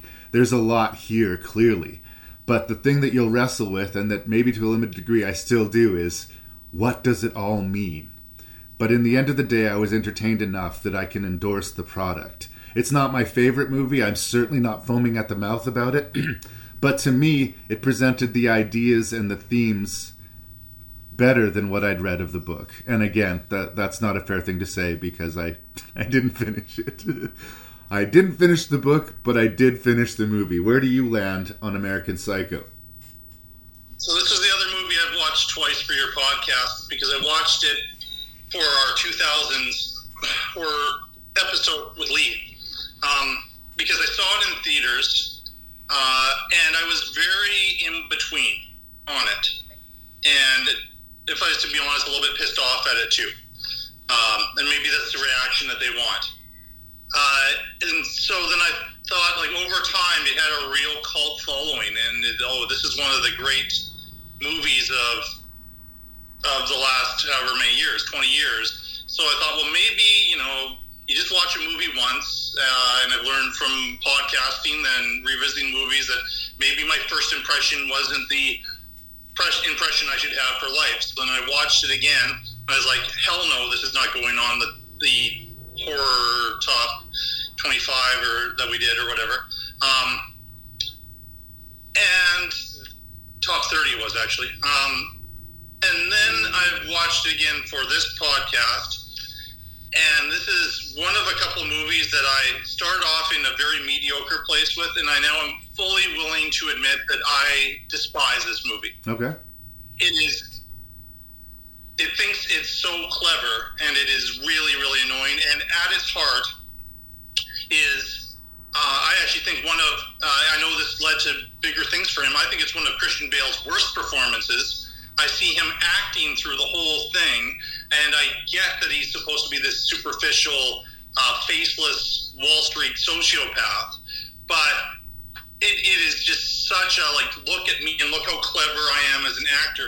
It took me a long time to get around to Christian Bale because I would see this in The Machinist and some other movies he was in where he was just look at me, look at what a great actor and how method I am.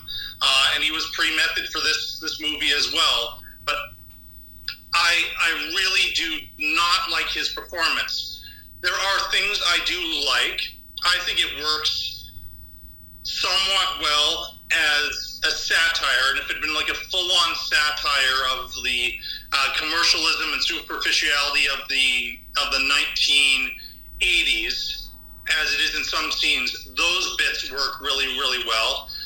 And poor Chloe Sevigny is Yeah. in this performance, and she is marvelous. Every scene she's in, she is fantastic. And I think she's the the thing that you got back to about how every character is kind of seen through Bateman's eyes. I think she's the only, only character in there that we actually get to see a little bit of her. There's, you know, this scene where she's in a lot of danger and she doesn't necessarily know it. Whether she's actually in danger or not, I don't know at the end of this thing um, because of the wonderful twist at the end. But I I I could see like she she really likes this guy, but she's very shy and she's insecure and thinks he's much more worldly and much more important than she is. And uh, and she's the one who makes these discoveries about what a nut job Bateman is Yeah. towards the end, and that reaction towards the end is really good. While everything else is blowing up into uh, a cacophony of stupidity when this sequence and spoilers for the movie, but this is one a lot of people have seen, where he goes around and he starts killing everybody in this ridiculous bloodbath, and then leaves this message, and and then we are kind of finding out that none of this stuff happened. That this is, I don't know if it's all in his head, and he's not exactly who he is, uh, and that's part of the confusion you're alluding to with with the film. I, and again, I, I didn't, I, I haven't read any of the book, and you didn't give it a ringing endorsement there, so I probably won't uh, pick up the book and to try to make sense of of it. But I don't know if if the end of the book uh, clarifies what is going on. But uh, after three attempts at trying to love this movie as much as I'm supposed to love it, I've given up. Yeah. I I really don't like American Psycho. It sounds like this is an all-out disaster. It, it, again, it it seems like it's a sub theme of the show, style over substance. I just don't think. I think it's an empty movie, actually. Hmm. Um, other than those few scenes of satire uh, and one really good supporting performance, I think most people can skip it. yeah. I'd I, ra- much rather watch Clockwork Orange, which is actually about something, than this. I listened to you, and it feels like you have the reaction to this movie that I had to like Natural Born Killers, where everybody was going on about how brilliant this movie was, and I was like, "What are you fucking talking about?" Um, as far as the interpretation of the movie, that's where I agree with you. Like the the muddy ending and what does it mean, and the movie not really even attempting to resolve it, and that being quote enough. No, you're not the Coen brothers. This isn't no country for old men. Fuck you for even pretending, right? But I will fundamentally. We're in relation to this movie. I mean, Yeah, no. I, I feel bad for the Coens that we have to bring them up in the review of this movie. No, but it feels like they're going for a no country type of ending, but failing They're is trying what I'm yeah. trying to say. Um, no, but where I will fundamentally disagree with you is Christian Bale. To me, I say, yeah, his performance feels like a performance because it is. He's performing what he thinks a normal person looks and sounds like. There's nothing real there. Everything about him is artificial. He loves top 40 music because he's supposed to love top 40 music.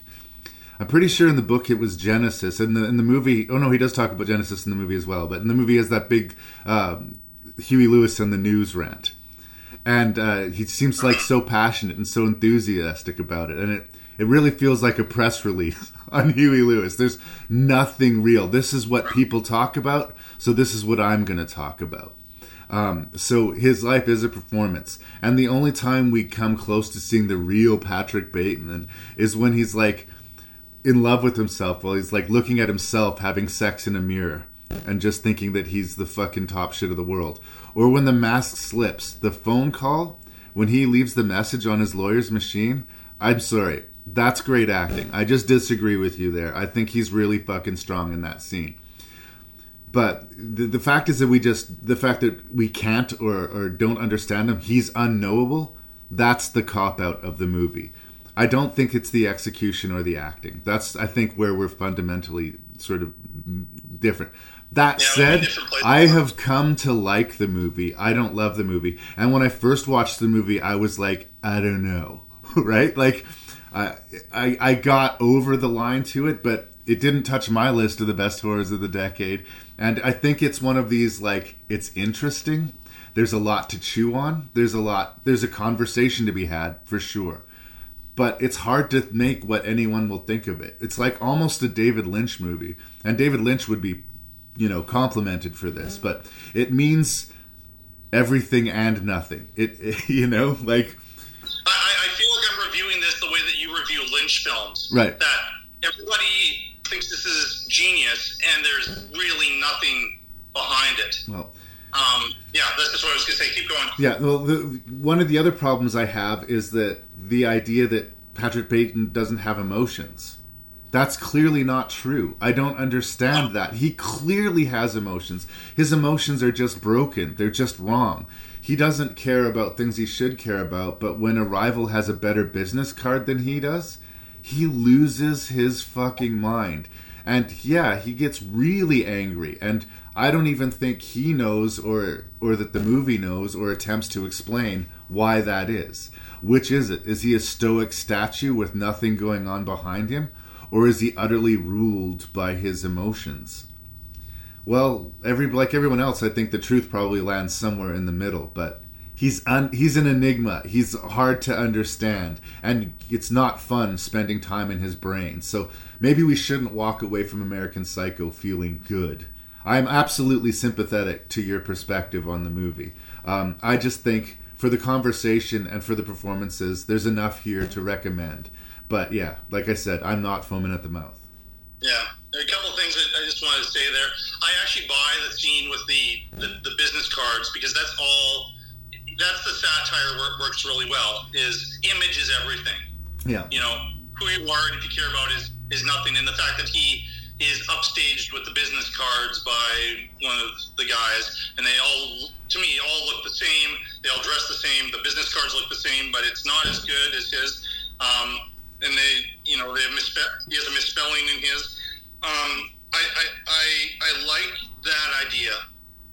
The music thing blows up in their face because, and I think this is because it's in the book. They have he does one of those monologues about how great Whitney Houston is. Right. But Whitney Houston and her people would not authorize The her music. song to be in the movie. So we get this elevator music version of uh, one of her songs while he does the monologue. I think they probably should have just abandoned Whitney Houston and picked somebody else who was willing to have uh, the music and the lyrics in the movie. Because a lot of people pulled out because it was such a controversial book and.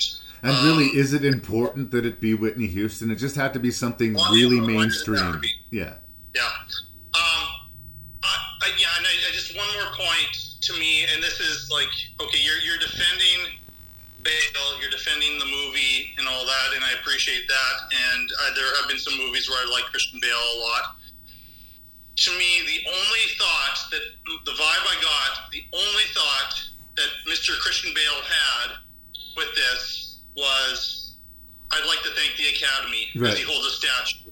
That was the only thing he cared about, and it showed in the performance. Well, and And other actors are better at, at um, masking that. yeah, no, and that's I, I kind of resent that. that's a Christian Bale problem, though. That's not an American Psycho problem. Christian Bale has Well, his performance, Right. Because his performance is too showy. Yeah. But generally, as a person and as an actor, he's an incredibly intense, takes himself and his work very seriously, arguably too seriously type of figure, right? And yeah, I don't think he does a movie, you know. We're never going to see him do another Reign of Fire, right? If this isn't a movie that's quote unquote important or award worthy, he's not going to lower himself to participate, right? Yeah.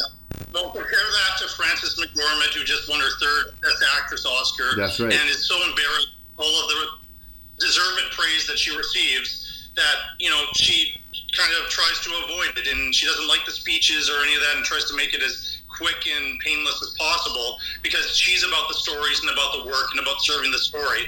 Christian Bale. Uh, at least early in his career, I can't speak to now, seemed like he was serving himself. Right. I think, yeah, again, this is becoming a discussion about Christian Bale instead of American Beauty, but he had the misfortune of being in an amazing movie when he was like 12, right? He did Empire of the Sun with Steven fucking Spielberg, and he was really fucking good in it. Like, he was really good in that movie as a child actor. And he was in the middle of this big thing, and that was his introduction ticket to Hollywood. And after that, anything short of that must feel like, you know, not good enough. Um, I don't know. I think I think we've made a pretty fair case about what the movie is. So someone who's listening is just going to have to make up their own mind. Again, I am not. I don't want to overpraise it, but I will say it's certainly interesting and it's certainly got some good acting in it. Not even just from Christian Bale. Like I said, the peripheral ca- cast I think is quite strong as well. Good shot, Kevin. You're natural. First he cries too much, then he's too quiet. And you see it as some kind of personal vendetta? You think I'm exaggerating? Listen, buddy, it's easy to misunderstand when you hear it out of context. Why would I not know the context?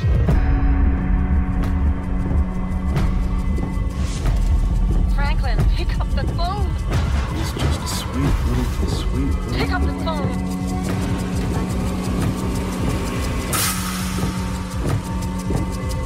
Just a sweet little boy.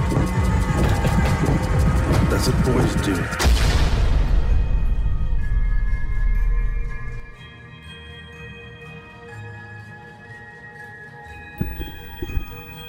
So, uh, Lynne Ramsay is a really interesting director, if you ask me. Uh, I recently just saw this movie she did called You Were Never Really Here with Joaquin Phoenix, and it kind of took the wind out of me, I have to say.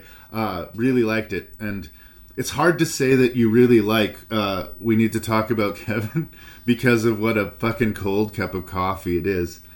I uh, here's another one where I've actually read the book. I was uh, visiting the in-laws in BC a couple summers ago, and they happened to have the book there. And uh, it's just interesting going into it because the book is written as a series of letters that the Tilda Swinton character is writing to her husband. We don't actually know what's happened to her husband as the movie starts, and so as it turns out, she's not really writing these letters to anyone but herself. But it's a series of letters because this woman has nobody to share her thoughts with. The community is aligned against her. Uh, her immediate family members are dead, and her, the rest of her family probably don't know what to do or how to talk to her anymore. It's a deeply, deeply troubling and disturbing story, and uh, it's handled in an intensely confronting kind of way by Lynne, Lynne Ramsay. I have a real like issue with bullying. I remember having a conversation with my son about bullying and uh, saying, you know, if you're having a problem with that at school, I know it doesn't feel like the right thing to do, but you're going to talk to your teacher and you got to talk to me because I will be really, I will have a real serious problem with you being bullied. And the only thing that would bother me more than my son being bullied would be to discover that my son is a bully. Like, that would be so fucking troubling to me. And that is what this movie is, except for replace the word bully with mass murderer. It's essentially like a Columbine situation. He uses a bow and arrow instead of uh, a gun. But her son, who she's had a very difficult, very conflicting relationship, seemingly since birth, has had a deep coldness within him that she has seen and watched grow. And she feels like something was going to come of it, but there's no way she could predict or would want to predict or believe that this would happen. So her life has been destroyed. That's where we open on the movie. Her sorry, her life has been destroyed, and what is she going to do about it? How is she going to go on in the world now that everybody hates her because her son's responsible for all this death? He's been put away. He's crazy. He's insane. He's being punished, but so is she. It is a devastating, haunting, almost one timer type of movie. But I'm impressed at how deeply it kind of hit me. Like I say, I do have this bully thing. Like I, I really react strongly to shit like that. I just, I hate fucking bullies, and uh-huh. the idea of being a parent of something like someone who would do something like that and what that would do, how hollowed out you would be, and how you would even begin to attempt to pick up the pieces off of something like that. It's just so unbelievably ugly that the movie almost shouldn't be like watchable. it is watchable, but you're not going to have fun with this movie. No one is going to have a good time watching. We need to talk about Kevin. But this is an example of them taking a hard issue, looking at it unflinchingly, and doing it well. It's a tough movie, but it's a good movie. I don't know if I'll ever watch it again, but it definitely stayed with me. That's where I'm starting. Do you think that the movie sympathizes with Kevin? No, I don't think so. I think it sympathizes with Tilda Swinton. Than you do. Hmm? I have a very different take than you do on this, particularly with that semi-sentimental last scene, which is completely and totally unearned. Um, this is a movie I think was well, I saw it in theaters because of the award season and Tilda Swinton, and they're very fortunate to have Tilda Swinton in this movie. By the way, I mean I'm not going to say too much negative about Tilda Swinton, um, and I was okay with it.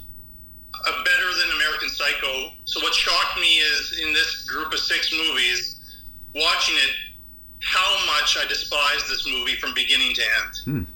I feel like it's a movie that actually makes excuses for this kid. Um, I, uh, I, I, I find that uh, I don't care about or like any of the characters except for that poor uh, little girl, the sister, Kevin's sister, who gets treated so horribly, and then her her fate is um, is sealed by the end. Um, and like Tilda Swinton character, as good as she is, her character is really, really not likable. And Kevin was so not likable as well that I was, I was like at points like, yeah, I, I wouldn't give up living in New York for this kid. like, you know, there's, um, and really for me to be like, so, and I, I know I'm, I'm not really supposed to like him, but when he's the, the little kid too, um, and like all of the kind of the mother blame that, that kind of happens in here. Um, you have a really talented cat, John C. Reilly playing the father. Uh, again, normally pretty reliable actor. I think he does okay with the role. Uh, but yeah, it like she gets all the heat, but and it's because he, you know, spoilers doesn't survive the day that Kevin decides to kill everybody. But um, he is, I would say, more responsible for Kevin uh, than the mother. But it, it, it felt like a, a bit of a sociological examination, which could be interesting, perhaps in the documentary of what creates um, a school shooter. But I kept thinking to myself, okay, uh, there's this movie that Gus Van Sant did called Elephant. Which I fucking hate. You hate, and I, I, and that's the to me that's the school shooter movie that okay, then you're right. We fundamentally disagree. yeah. it gives different it gives different perspectives on it and i, I just it, it, it was kind of like how the media and, and they still do it they try not to do it uh, when these tragedies happen they, they focus on um, the shooter but not on the victims Yeah. we don't get to know any of the victims here. Um, we're just focused so much on the school shooter, and I feel no sympathy for him. I don't like him as a kid. I don't like him at any stage. I don't like the actor uh, giving the performance. Um, uh, and uh, I, I really want to like the mother, but there's points throughout where you just don't because like every wrong thing she does wrong, but she still is better than the father, who's in complete denial and will not listen to Tilda Swinton at all throughout the film. Okay. And it, it was just a miserable experience watching this. I, I was because I had seen it once before. I was surprised at how much it diminished in my esteem from being kind of a well, it wasn't quite as good as I thought it was going to be to being like I think it's a bad movie, but perhaps it's my reading of the film is different than your reading. No, Um, this is the this is where we're gonna have our disagreement. You thought we were gonna fight over American Psycho. We're gonna fight over. We need to talk about uh, because This is the one I was worried about actually. um, the closest I come to agreeing with you in any of that, and I mostly fundamentally disagree with you, is Ezra Miller. Uh, Ezra Miller, I might agree with you. I think he's playing the evil more than he should. It's like the kid from The Omen. From Yeah. the beginning, he's a psychopath. Uh, there's a scene, and I hate to go to this, where he's caught masturbating by his mother, and then he fucking makes eye contact with her, and he's got this super furrowed, like, uh, like loving it look on his face, and like, I don't under like I don't know how we're supposed to think he's anything but like practically demonic after that scene. It was just like really questionable. John C. Reilly having blinders on about his son. All he sees is his son, and you know, sure things can be a little bit tricky for you when you're a little kid, but he's gonna play with him. He's gonna get him his bow and arrow set in the backyard, and everything's gonna work out fine because it's his kid, and everything's gonna work out fine. He's got blinders on. Tilda Swinton doesn't have those blinders on. She's seen it right away. She senses it right away. There is something fundamentally, profoundly broken about Kevin from the second he was born. And that's the position I think the film takes. So when you say, do you file this was a sympathetic picture about Kevin? In no fucking way do I think this was a sympathetic picture of Kevin. At the end of the movie, when he says, he says sorrowfully he doesn't know why he did it, that's not an explanation or a vindication. He doesn't know why he did it. He just had to do something evil and he did it. There's no answer to it, just like there's no answer to anything else. Why I think that makes more sense to me than something as offensive and repugnant as Elephant, where they're saying that these kids leave such empty, pointless, emotionless lives that nothing means anything to any of them. So whatever, it doesn't matter. Oh, and let's throw in the two guys made out in the shower before it because, you know, all serial killers are fucking gay. I think Elephant is close to irresponsible, frankly, compared to we need to talk about Kevin. We need to ca- talk about Kevin maybe loses some of the reality in that the much like American Psycho, we can't solve the riddle of Kevin. There's no answering why Kevin is the way he is. He just is the way he is, and he's going to be in a mental institution for the rest of his life, and that's where it's going to be. I think the thing is, for me, and maybe I'm wrong, but as much as the movie's called We Need to Talk About Kevin, it's not about Kevin. It's about Tilda Swinton. It's about the ruin her life has become. It's about her coming home to her house being painted, splashed with red paint because somehow she was responsible. And sometimes she agrees with it because since Kevin was a child, she knew something was fundamentally broken about him. But unlike her husband, she wasn't able to keep the blinders on and say, My boy is perfect. My boy will turn out fine. We just need to love him more. We just need to give him more, and he'll sort himself out. She never believed it. So she does feel guilty. She does feel responsible. But she doesn't deserve anything that has happened to her. And the fact that, especially in the book, these are a series of letters that she's writing to her husband to try to explain what in her head what would happen going through like early en- encounters with kevin to like why she fundamentally disagreed with the way they were raising him but allowed it to continue and then when you get to the realization that these letters aren't even being sent to anyone because she has no one to send them to. It becomes this devastating tragedy and i think the tragedy sometimes gets lost. The movie doesn't focus on the disaster. It doesn't focus on him killing all the kids in the school. And you'd think that the, that's the big important issue. That's the thing that you know they would be about. No. They razor focus on tilda swinton trying to solve the puzzle of what happened to her life and it's unsolvable and it's devastating and i felt something I didn't feel the cold detached nothing matters that I did in Elephant. I felt gross and ugly and pity and misery for these characters. I, I wish I felt something for the characters. I, I, I really don't. Um, I, I, I feel like the movie because uh, it was a difficult pregnancy and she, um, you know, she didn't really want to have a child. Then you know that excuses his behavior because he wasn't toilet trained and was intentionally, you know, messing himself until I don't know what was he five, six years old, um, uh, and, and he wouldn't talk all those years. Like that's that means that you know he's going to be a psychopath, and that excuses the actions. That it was all that, but. Part of the problem is like the book you're describing to me sounds way, way, way more interesting than this movie. And maybe I benefited from having read it. Especially with the, the surprise of you know, okay, that that there's nobody other at the other end of these letters. Yeah. And that way of trying to sort things out sounds way, way, way more interesting to me um, than than this film. Uh, I'm not sure that like there's the guilt and everything, but Tilda Swinton tries to alert her husband.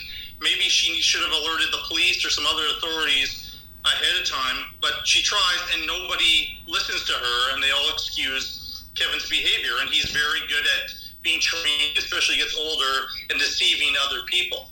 Um, but yeah, I like uh, I, I don't know. I, I just I wish that there was somebody I could cling on to. Uh, but that little girl's so only in a few scenes in the movie, and I just feel so horrible for her. But that's all. That's the only place that my heart went in this movie, and I, I wasn't connecting this perhaps because we've talked about bullying and we've talked about movies with that, particularly the Stephen King movies. And maybe if I had that personal connection and I was thinking of it through that lens, Yeah. I might have been able to get behind this movie more. And maybe I, as painful as it is, I need to watch this movie again. But I, I just the parental really, thing really as a parent right? i think it, it, it hit me a little harder maybe because i do have two kids and i am sensitive to bullying i don't think either of my kids are a psycho but again like it's it's almost as big or a bigger fear of like my my kids being a victim of something as them being a perpetrator of it right There's all that be terrible. Yeah. No. and i think I that agree, and you're yeah. Looking at the movie through that lens, I can understand like your because I can tell it's an emotional type of a, a reaction to the movie for you. And I always feel like I do this to you, like these movies that are important to you. I, I, I, I shit all over them, and I don't mean to. Um, uh, and this is the other movie that has a lot of shit in it, by the way. And I just Yep. was like, I, I, I maybe this is interesting and from a you know child psychology point of view, but I just really could have done without all of those scenes, and it was just spent so much time on that. I I feel like there was a good movie to be made about this issue, but I don't think that this was a very good movie. And maybe it's wrong to bring up Elephant because stylistically it's so different from Yeah.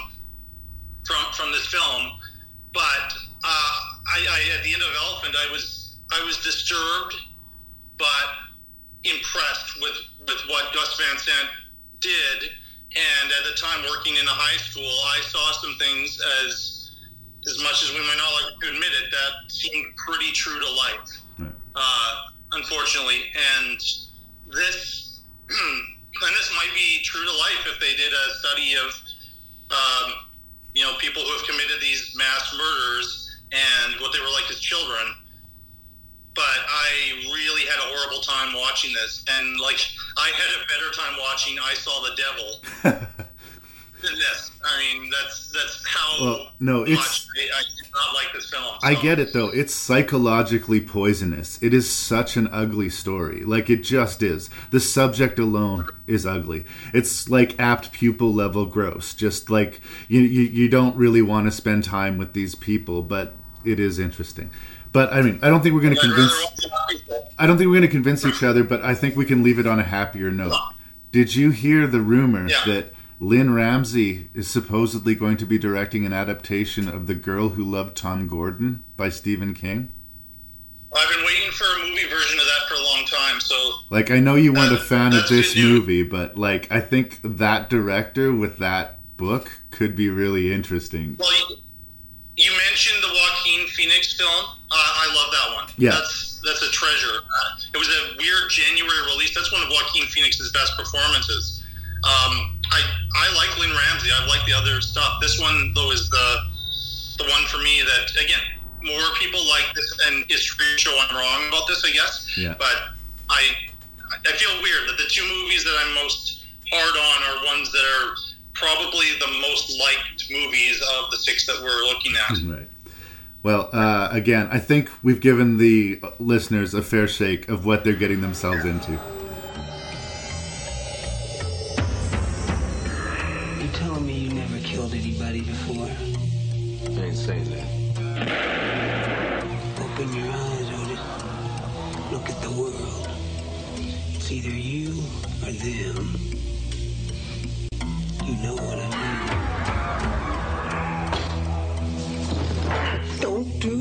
She's your sister. I feel like I know you. Like like I've known you for a long time. I feel like I've known you forever and ever.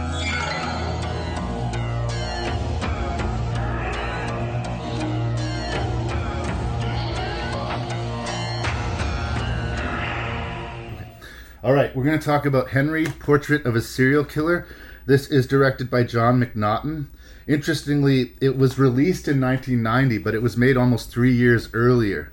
So uh, I, I think I included it in the best of the 90s, but there are certain schools of thoughts that say it should have been in the 80s or whatever. But I don't know that that particularly matters. um, I remember talking to you about Michael Rooker, I think during the Dark Half review years ago, about how sometimes I miss old school Michael Rooker. The Michael Rooker who would play parts close to his chest, who was like closer to a David Morse style, like brooding character actor than the over the top screaming, you know, Merle from Walking Dead, Guardians of the Galaxy, screaming at the screen, look at me, look at me. He's good at that, and sometimes that's appropriate but I think he's really good at the sort of seething under the surface kind of tension. And that's what is built into this movie, Henry Portrait of a Serial Killer. I don't think anybody had seen Michael Rooker at the time. He'd like done some stage plays, but I don't think he'd done any movies or if it was, they were really small parts. And it's a portrait. It's inspired by a real guy, I think Henry Lee Lucas, but uh or but the movie isn't specifically based off of it. It's just sort of taking liberties and the sort of strange psychology of it.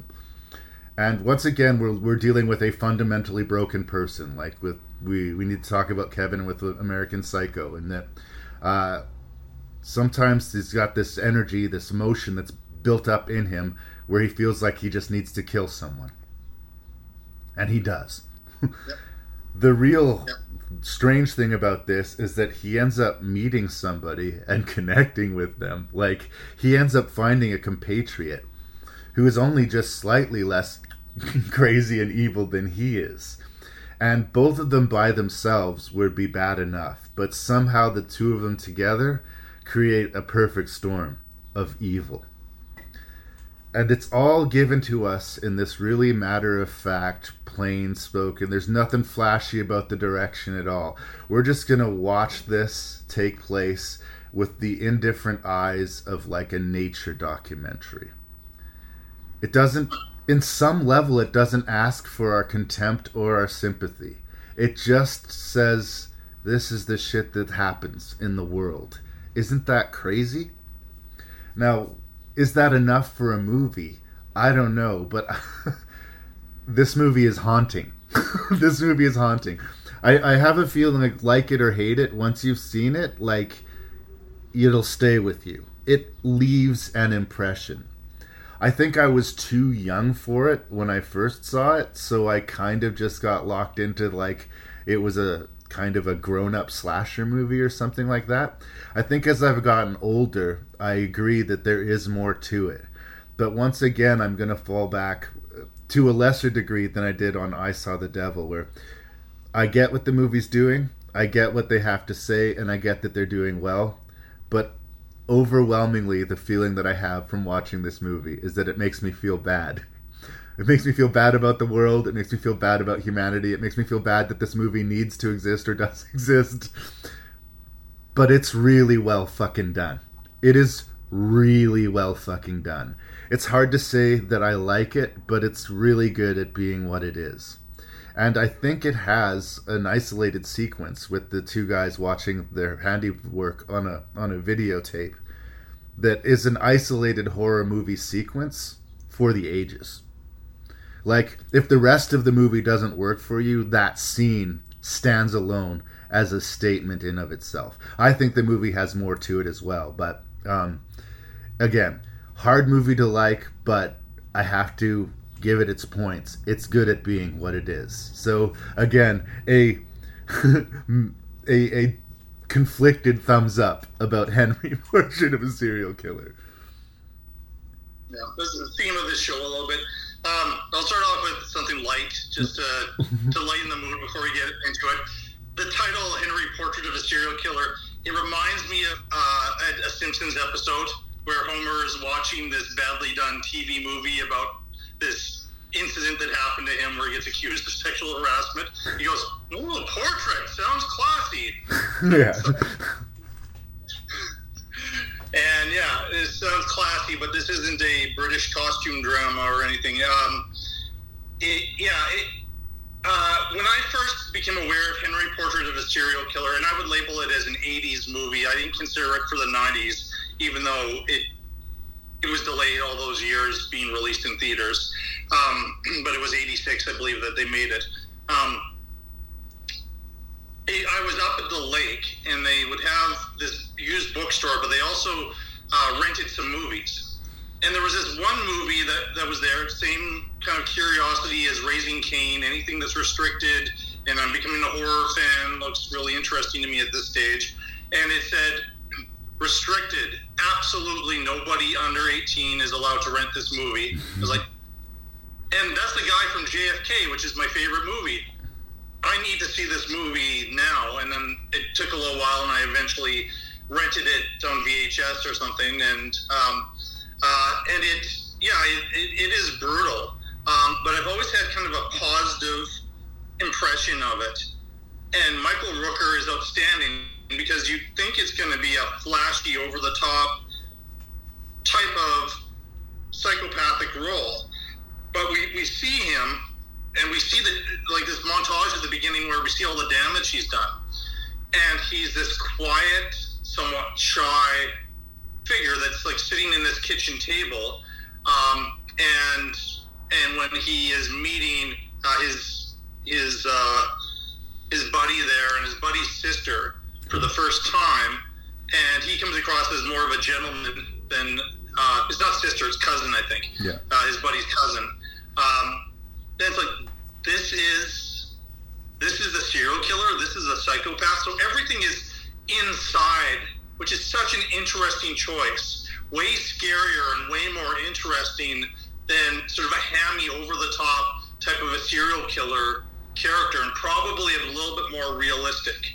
Um, and he, you know, he, he does seem, you know, somewhat charming, but then he goes off because he has to get stuff out of his system. He goes off with his buddy, and they pick up prostitutes, have sex with them, and then murder them. Yep. Um, and it just matter of factly in a very cold manner. So, Well, and um, the Tom Towles character seems to think it's kind of hilarious.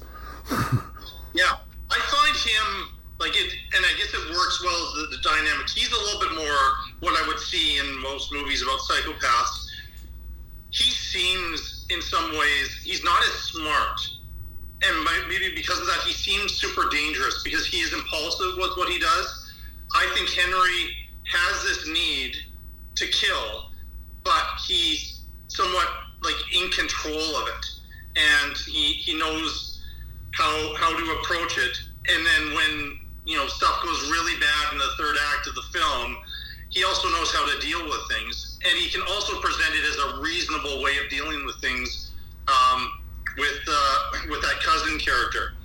Like they, it's a very strange romance that they have, but I love those scenes in the kitchen. Like the acting is so good between those those two actors. I want to get her name here. Um, Tracy Arnold. Tracy Arnold, is yeah, Tracy Arnold is Becky. I really like her performance as well. Um, I, I, I, did find um, uh, Otis Tom Towles to be a, a, little bit showy. I don't think he was as good as as the other two in the film, but Rooker anchors the film so well that this is. I almost feel like, like in kind of in as far as um, getting consideration beyond uh, some sort of a, a release or whatever this is the type of performance that would get awards attention in 2021, perhaps. I'm not sure it would be made quite the way that it is in 2021. Uh, but in the 80s, it was given an X rating. And McNaughton said, like, what can I do to trim it down to make an R rating? You can do nothing. We are not going to release this film. Yeah. So he had to go to the unrated and had to wait four years. Um, and then just kind of. Now, to Siskel and Ebert's credit, we were talking. Uh, you know, off off mic a little bit about their old reviews. They both championed this film. Yeah. When they saw it, it premiered at the Chicago Film Festival, and Roger Ebert in particular was blown away by the film and Michael Rooker's performance. Because as I understand it, he was working as a custodian, I think, at the time, and he actually brought his his actual work clothes in and used them to right. play Henry. He had like one other shirt in that, and that, that's that's what he used. Um, so this was a hungry Michael Rooker who was not known for all of these villainous characters he's played over the years. And you're right, there's more than the char- character or caricature that he sometimes plays. Yeah. And this is a perfect example of it. Um, so I really like this movie. I, I do have, it was on a shoestring budget. And I think maybe that's where some of my problems with it are. Because some scenes work better than others. Um, there's you know the the scene with there was that uh, the TV guy that they go in and see. They're trying to get that equipment, and then he starts insulting them. Um, uh, I thought there was some pretty hammy acting in there. Yeah. Mean, the death that happened right after that is really creative, and so the payoff to the scene's good, but getting there, there's just some clunky scenes along the way a little bit. And I think you're right. That has to do with the low budget uh, uh, and uh, approach, sort of lo-fi grain of the film. Um, I wanted to go back to. I'm sorry, did I cut you off? Are you finished there? I oh, wanted.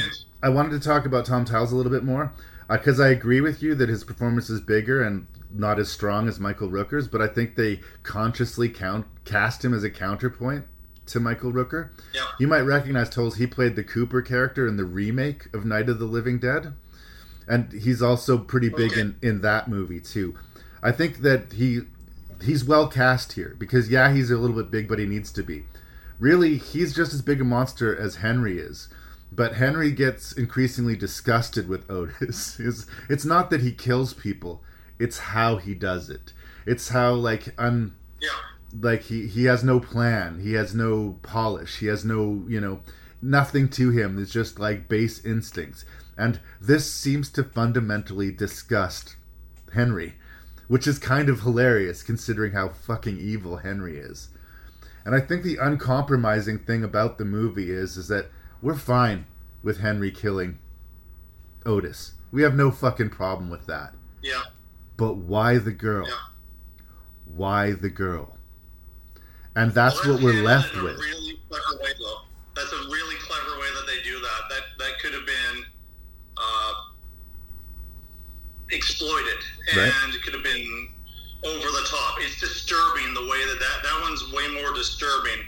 Um, but Otis, Otis is, uh, you know, again another repressed sexual deviant, and he's trying to rape his cousin, and and that's when kind of things go wrong there. I mean, a lot of things are wrong before that, but as far as uh, that connect, strange connection or, or friendship that they had, which leads to uh, uh, the the death there, and I just think like Henry knows how to go around and get away with what he's doing, and Otis is going to bring the heat on him eventually. Yeah, you know, just because he is he is like an uh, an animal. He just he just acts on his sexual impulses or his violent impulses. Yeah. Um, but it's yeah, it's a small movie, but it is way like considering the budget that some of the other movies we've talked about had.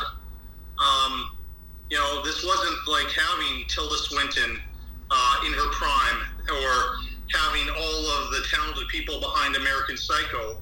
You know, and the two movies that are trying to be flashy about how what you know how great they are and how important they are.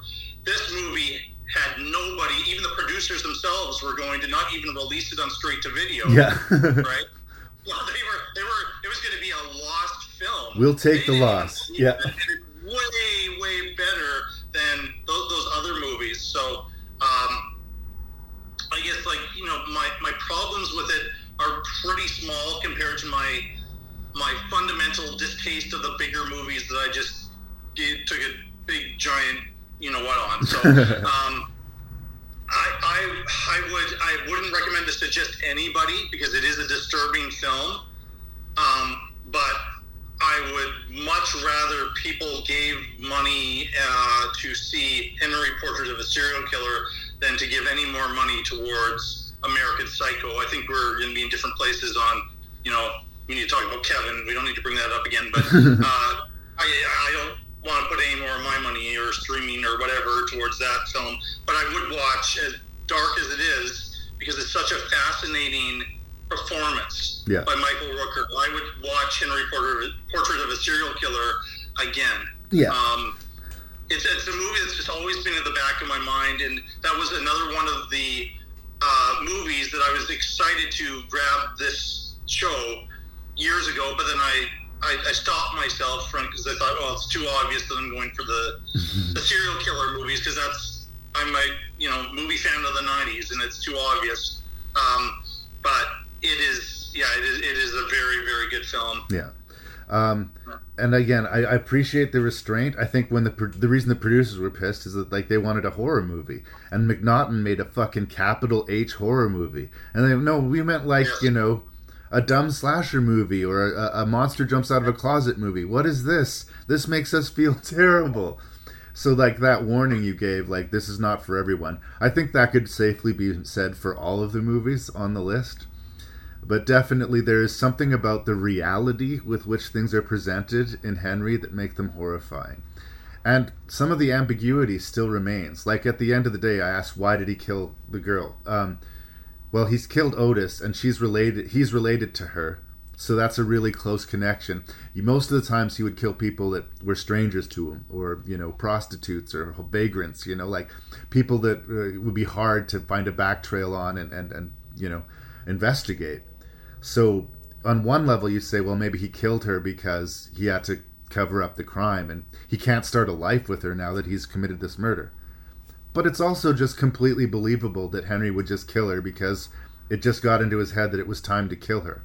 Like, and again, we had seen some brutal shit in that movie, but one of the most excruciating shots of the movie is him leaving a piece of luggage on the side of the highway. Because we know what it means. She's in there. Yeah. So I admire its restraint, and uh, and even though I don't think it has all the answers or really any answers for us, and maybe that should be frustrating, but I, that just adds to the horror, you know. I, have a bit of a theory. Uh, it goes back to I said one of the themes is um, males with sexual repression issues. I I think another reason that he kills her is because he has no problem for some reason going off and having sex with a prostitute, but then killing her right after. But he feels something real for her. But when they start to come close to having sex, he's not able. He's feeling impotent. Yeah. He can't express that, and he doesn't want to um, delve into whatever that is in his background. Uh, and it's easier to kill her off and remove himself from the chance at you know falling in love and happiness. That's a little bit of my take on, And on it's why completely valid. Like we, covering up the crime too. But I, I just I feel like she saw it as self defense, and she goes along with the mutilation of very graphic Yeah. of, uh, of Otis. And um, uh, but yeah, there's a lot of interesting theories, and I think it's a you know and they're all valid. Like we just presented, very very we just presented three very reasonable theories as to why it happened, and who knows which one is the truth. But I think that's a strength.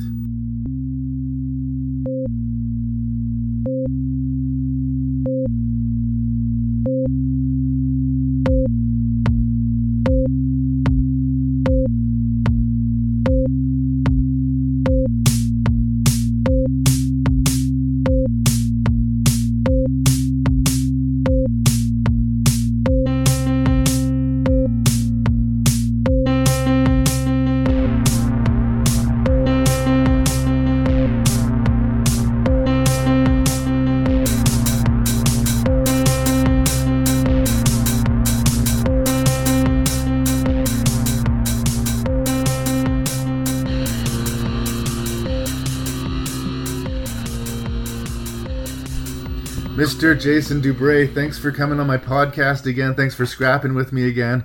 No hard feelings. We're allowed to have differences of opinion. That's okay.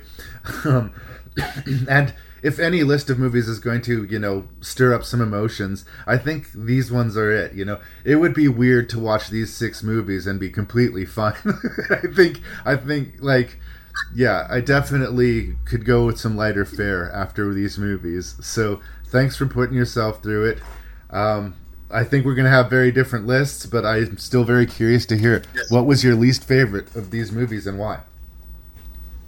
And I really wanted to like all the movies. I want to say that I hate when I get that negative about a couple movies, but it stirred up some sort of an emotion in me, and you know that's what happens. Uh, not surprisingly, number six is we need to talk about Kevin. I just had I, I couldn't cling on to anything with it that uh, it, it really diminishing returns, and I, I am going to watch it again from your perspective, and maybe I'll come to a different place with it because I respect your opinion a lot.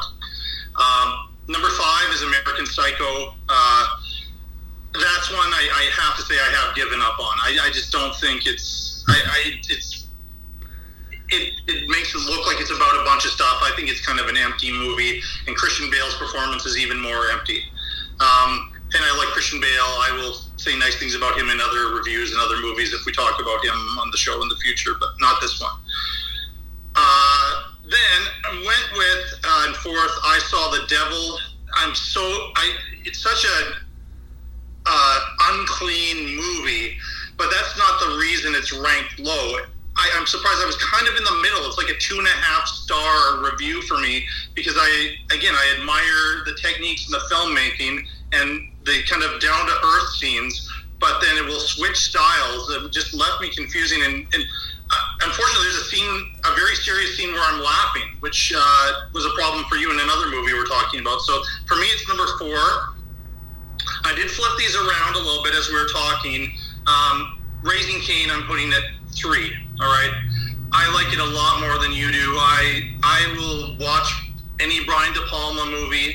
Uh, I don't think it's his worst, uh, but I'm definitely don't think it's his best. There are problems, and Lithgow's performances. Maybe another actor could have dealt with those multiple personalities without some of those unintentional laughs that you're talking about. Um, but that, that's the only one I would say a lot of people can could see, and they would probably still be able to have a decent time of it. Yeah. It's not as disturbing as the other five movies.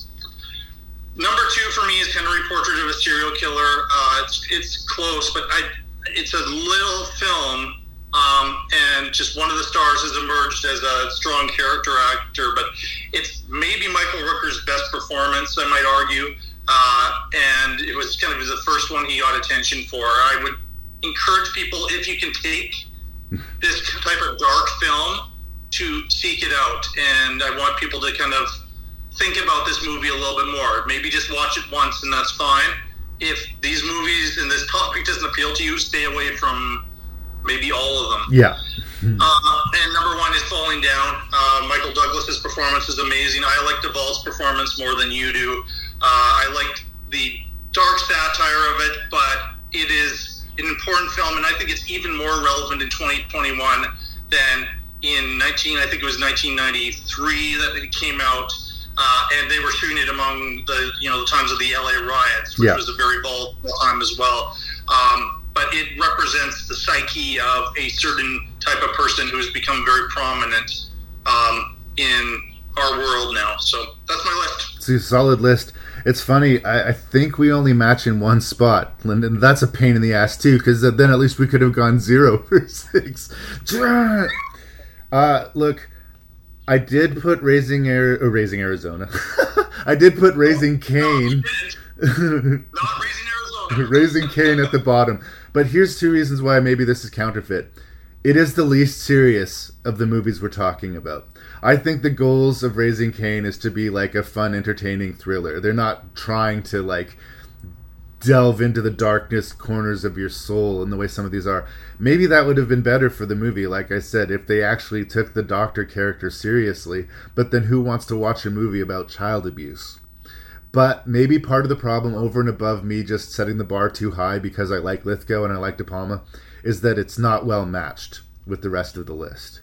So I'm putting it at the bottom, but I'm putting that caveat with that. So maybe this is more my fault than the movie's fault. But after that is actually where things started to get tough for me. In fifth place, surprisingly, I am going to put American Psycho, even though like I came around to ado- endorsing it. Um, I came around to endorsing it. I didn't like the book, and I wasn't sure what I felt of the movie, but I came back to the movie, and I ended up finding more to like.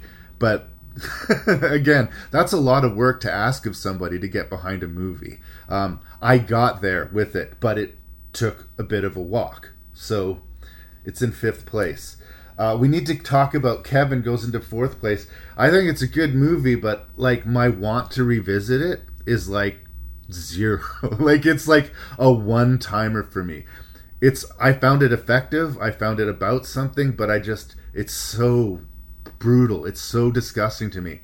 Like I've said, I've thrown off the certain filmmakers, right? Lars von Trier, Larry Clark, Todd Solondz. I'm not interested in their next movie. They've just made me feel bad too many times. If every Lynne Ramsay movie was we need to talk about Kevin, I might put her in that category, but I'm not. I like she did another movie that's about child abuse, like I was talking about the, uh, and uh, it's nowhere near as brutal to watch as this one is. But I think it's very conscious about what it's doing. Even in the choice of casting John C. Reilly, you're right. I don't know how well he fits into the movie, but I think she did that because it would hurt more. Because we love John C. Reilly, and it would just hurt to see that happen to him more. And it's a movie that's trying to hurt you, and it does. So it's successful, but I don't get as much joy out of it because of how successful it is. So it made it all the way to the. Uh, in third position, which maybe seems high, uh, I saw the devil. um, again, I respect the movie and am repelled by the movie at the same time. There's things to love, and there's things that just seem like, why did you make that choice? We were in a good place, but then this happened. But it was amazingly executed. And our hero isn't a hero, and the movie is smart enough to know it. Like, there's such Uh, you're talking about the tonally being all over the place. I find that happens a lot of times with movies from overseas. Like they'll it's sort of a drama, but it's sort of a thriller, and it's got these really absurd, funny things. Like the the host, that monster movie that I like so much, I find is very guilty of that.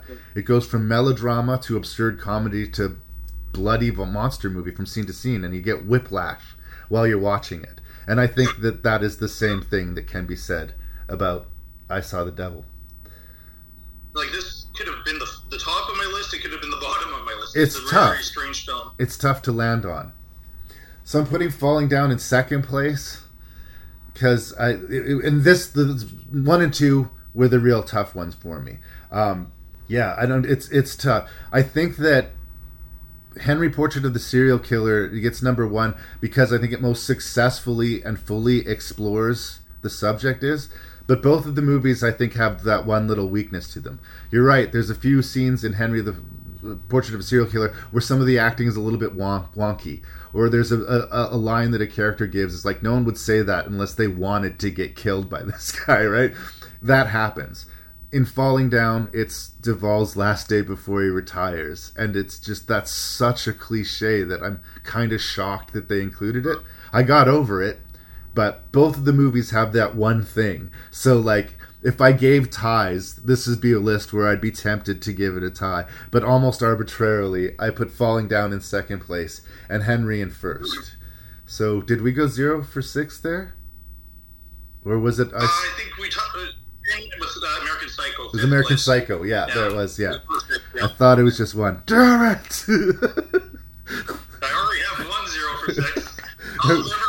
I'll never be for six.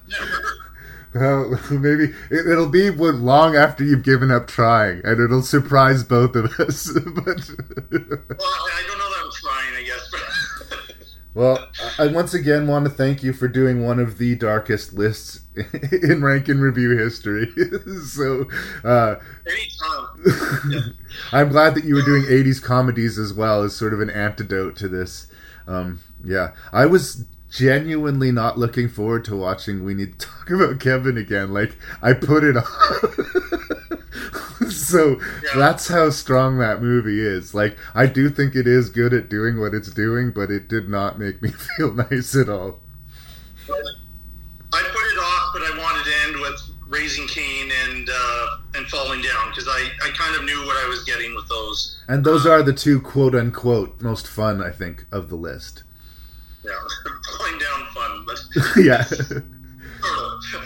All right, brother. I'm going to let you go, but everybody listening should check out the Shelf Shedding Movie Show with host Jason Dubray. Do it.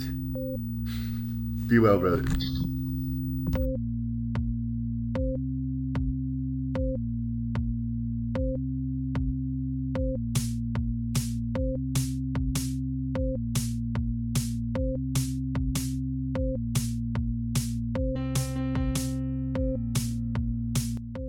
And there it was, episode 193 is finished in the rear view mirror. Was this conversation about madness anything more than madness itself? Well, send me feedback at ranknreview at gmail.com to let me know. That's R A N K N R E V I E W at gmail.com. And as always, you can hear Jason Dubray and his podcast, The Shelf Shedding Movie Show. And uh, he's always been very supportive and really a great guest to have on the show. So Let's send some love to Mr. Dubray and to his podcast. As always, Rank and Review drops every other Wednesday, and if you need more to jam into your ears, other than the Shelf Shedding Movie podcast, then maybe think about Cobwebs, a Gothic horror podcast, or A Lifetime of Hallmark, or the Terror Table podcast. There are friendly shows to rank and review. Remember them, but don't forget to tune in to episode 194. I appreciate you guys.